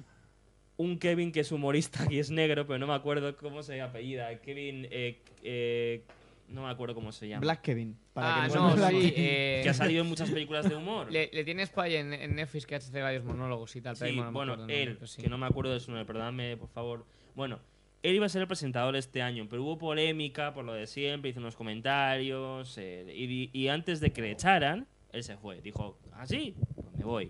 ¿Cuál ha sido la alternativa que han puesto? Muy fácil. Va a ser una gala presentada por varios eh, actores, varias actrices, y va a haber varias intervenciones de todo tipo. A mí, a mí me parece entre las bien, ¿eh? cuales una está confirmada, ojalá que no se haya, no se haya sido un rumor y que ocurra de verdad, va a haber una presentación de una escena de los Vengadores, es decir, los Vengadores van a estar en la gala. Qué guay, tío. O sea, Wow. cómo van a estar vestidos no lo sé, pero van a estar. Qué guay. ¿Vale? Va a haber un, un sketch, llamarlo como queréis, pero van a estar. Entonces es un rumor que salió hace unos días, o sea, hace unas semanas, y yo creo que, yo creo que va en serio. Entonces, habrá que esperar esta para verlo. A ver, pero me encantaría que de repente apareciesen ahí cuatro o cinco vengadores vestidos con sus trajes, ¿sabes? Eh, Loki. Thor... eh, Hombre, desde luego, bueno, los, Os- los Oscars al final son espectáculo también, no tenemos que olvidarnos de eso. Y, Sí. y- y sería dar espectáculo, Sí, lógicamente. exacto. No, además que los Oscars saben hacerlo, porque ya sea el momento in memoriam, que es muy bonito, eh, y además que por desgracia hemos, hemos incorporado nombres en los últimos días, eh, como Stanley Donen. Eh, luego el momento de las canciones, que es lo que a mí me gusta a mí en los Oscars, que metan la canción nominada de esa forma, cantándola en directo. O sea, Hombre. eso es una cosa que deberíamos meter en los Goya ya, porque es como, tío, es lo mejor para mí de la gala. O sea, eso. Y bueno, poco más. eh, eh, yo por mi parte, eh, nada más que añadir. Simplemente en el mundo del cine, recordaros que dentro de dos semanas se estrena Capitana Marvel y dentro de dos meses se estrena en Game. Así que poco más que recordar, porque tampoco me mira mucho los estrenos de este mes, entonces no, no tengo mucho más que añadir. Pues nada, chicos, yo creo que con esto ya podemos concluir el programa Sí, de sí, hoy. sí. Creo que ha sido bastante Maravilloso. interesante. Hemos hablado un poquito de todo y ha sido un poquito más cortito. A mí se me ha hecho muy corto. Normal, todo, ¿no? has llegado tarde. Nada, pero este ha sido temas técnicos, no ha tenido que ver. Así que nada, chicos, pues muchísimas gracias a, a todos vosotros por, por escucharnos, por estar aquí con nosotros un día más. Eh, muchas gracias a todos mis compañeros por estar aquí con todas estas novedades y todas estas cositas chulas. Y ya para terminar, simplemente recordaros que, que nos vemos el próximo 1 de marzo en las jornadas de Badajas. Correcto. Y el 16 de marzo en, eh, en Collado Villalba, en las ¿Cómo se llama? Las Ficomics. En la, ¿no? Sí, en las Ficomics. En Ficomics de, de Collado Villalba. Y para los más insomnios y más nocturnos, esta noche los Oscars. Esta noche en los Oscars, o sea que tenéis pa- de nosotros para rato. Yo Oscar con, Nights. Yo con que uno aguante ya, ya me sentiría honrado. Buah, no sé yo, eh, es un challenge muy difícil, ¿eh? Ahí tenéis el reto, chicos. ¿Qué Ahí pasará con. Trigun? ¿Se quedará dormido? ¿Qué Ah, apostáis? lo, lo tendréis que ver. Estará grabado, toda la ¿eh? Si se queda mañana. dormido es bajo su propia responsabilidad. Totalmente. Ahí empieza Café a tope. De hecho, hay rotuladores para que se pinten la cara. Sí. El... A Sí, Jigglypuff. sí, El que se yo lo he comprado. Pues nada, chicos, ha sido todo. Muchísimas gracias por todo, por escucharnos y nos vemos en el próximo programa. Y recordar que también tenéis nuestras redes sociales, tanto YouTube, que leemos los comentarios al día, como puede ser Instagram en Tribune TV y también pues nuestro grupo de Avengers en Facebook Ahí nos tenéis también. y bueno, también en Twitter y demás. O sea que estamos en todas las redes, o sea que podéis contactar con nosotros de una manera muy sencilla. Habladnos, chicos, que nos gusta escucharos. O leeros, en este caso. Pues nada, eso ha sido todo. Y esto Nada. es Teen Up. Nos, Nos vemos. vemos. Muchas Chao. gracias. Hasta luego. Vale, hasta luego. Hala, se acabó. Corta, corta antes de que se acabe la, la memoria. que, que estaba yo sufriendo.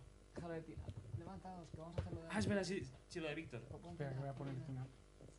Hala, hasta luego. Venga, Chao. chao.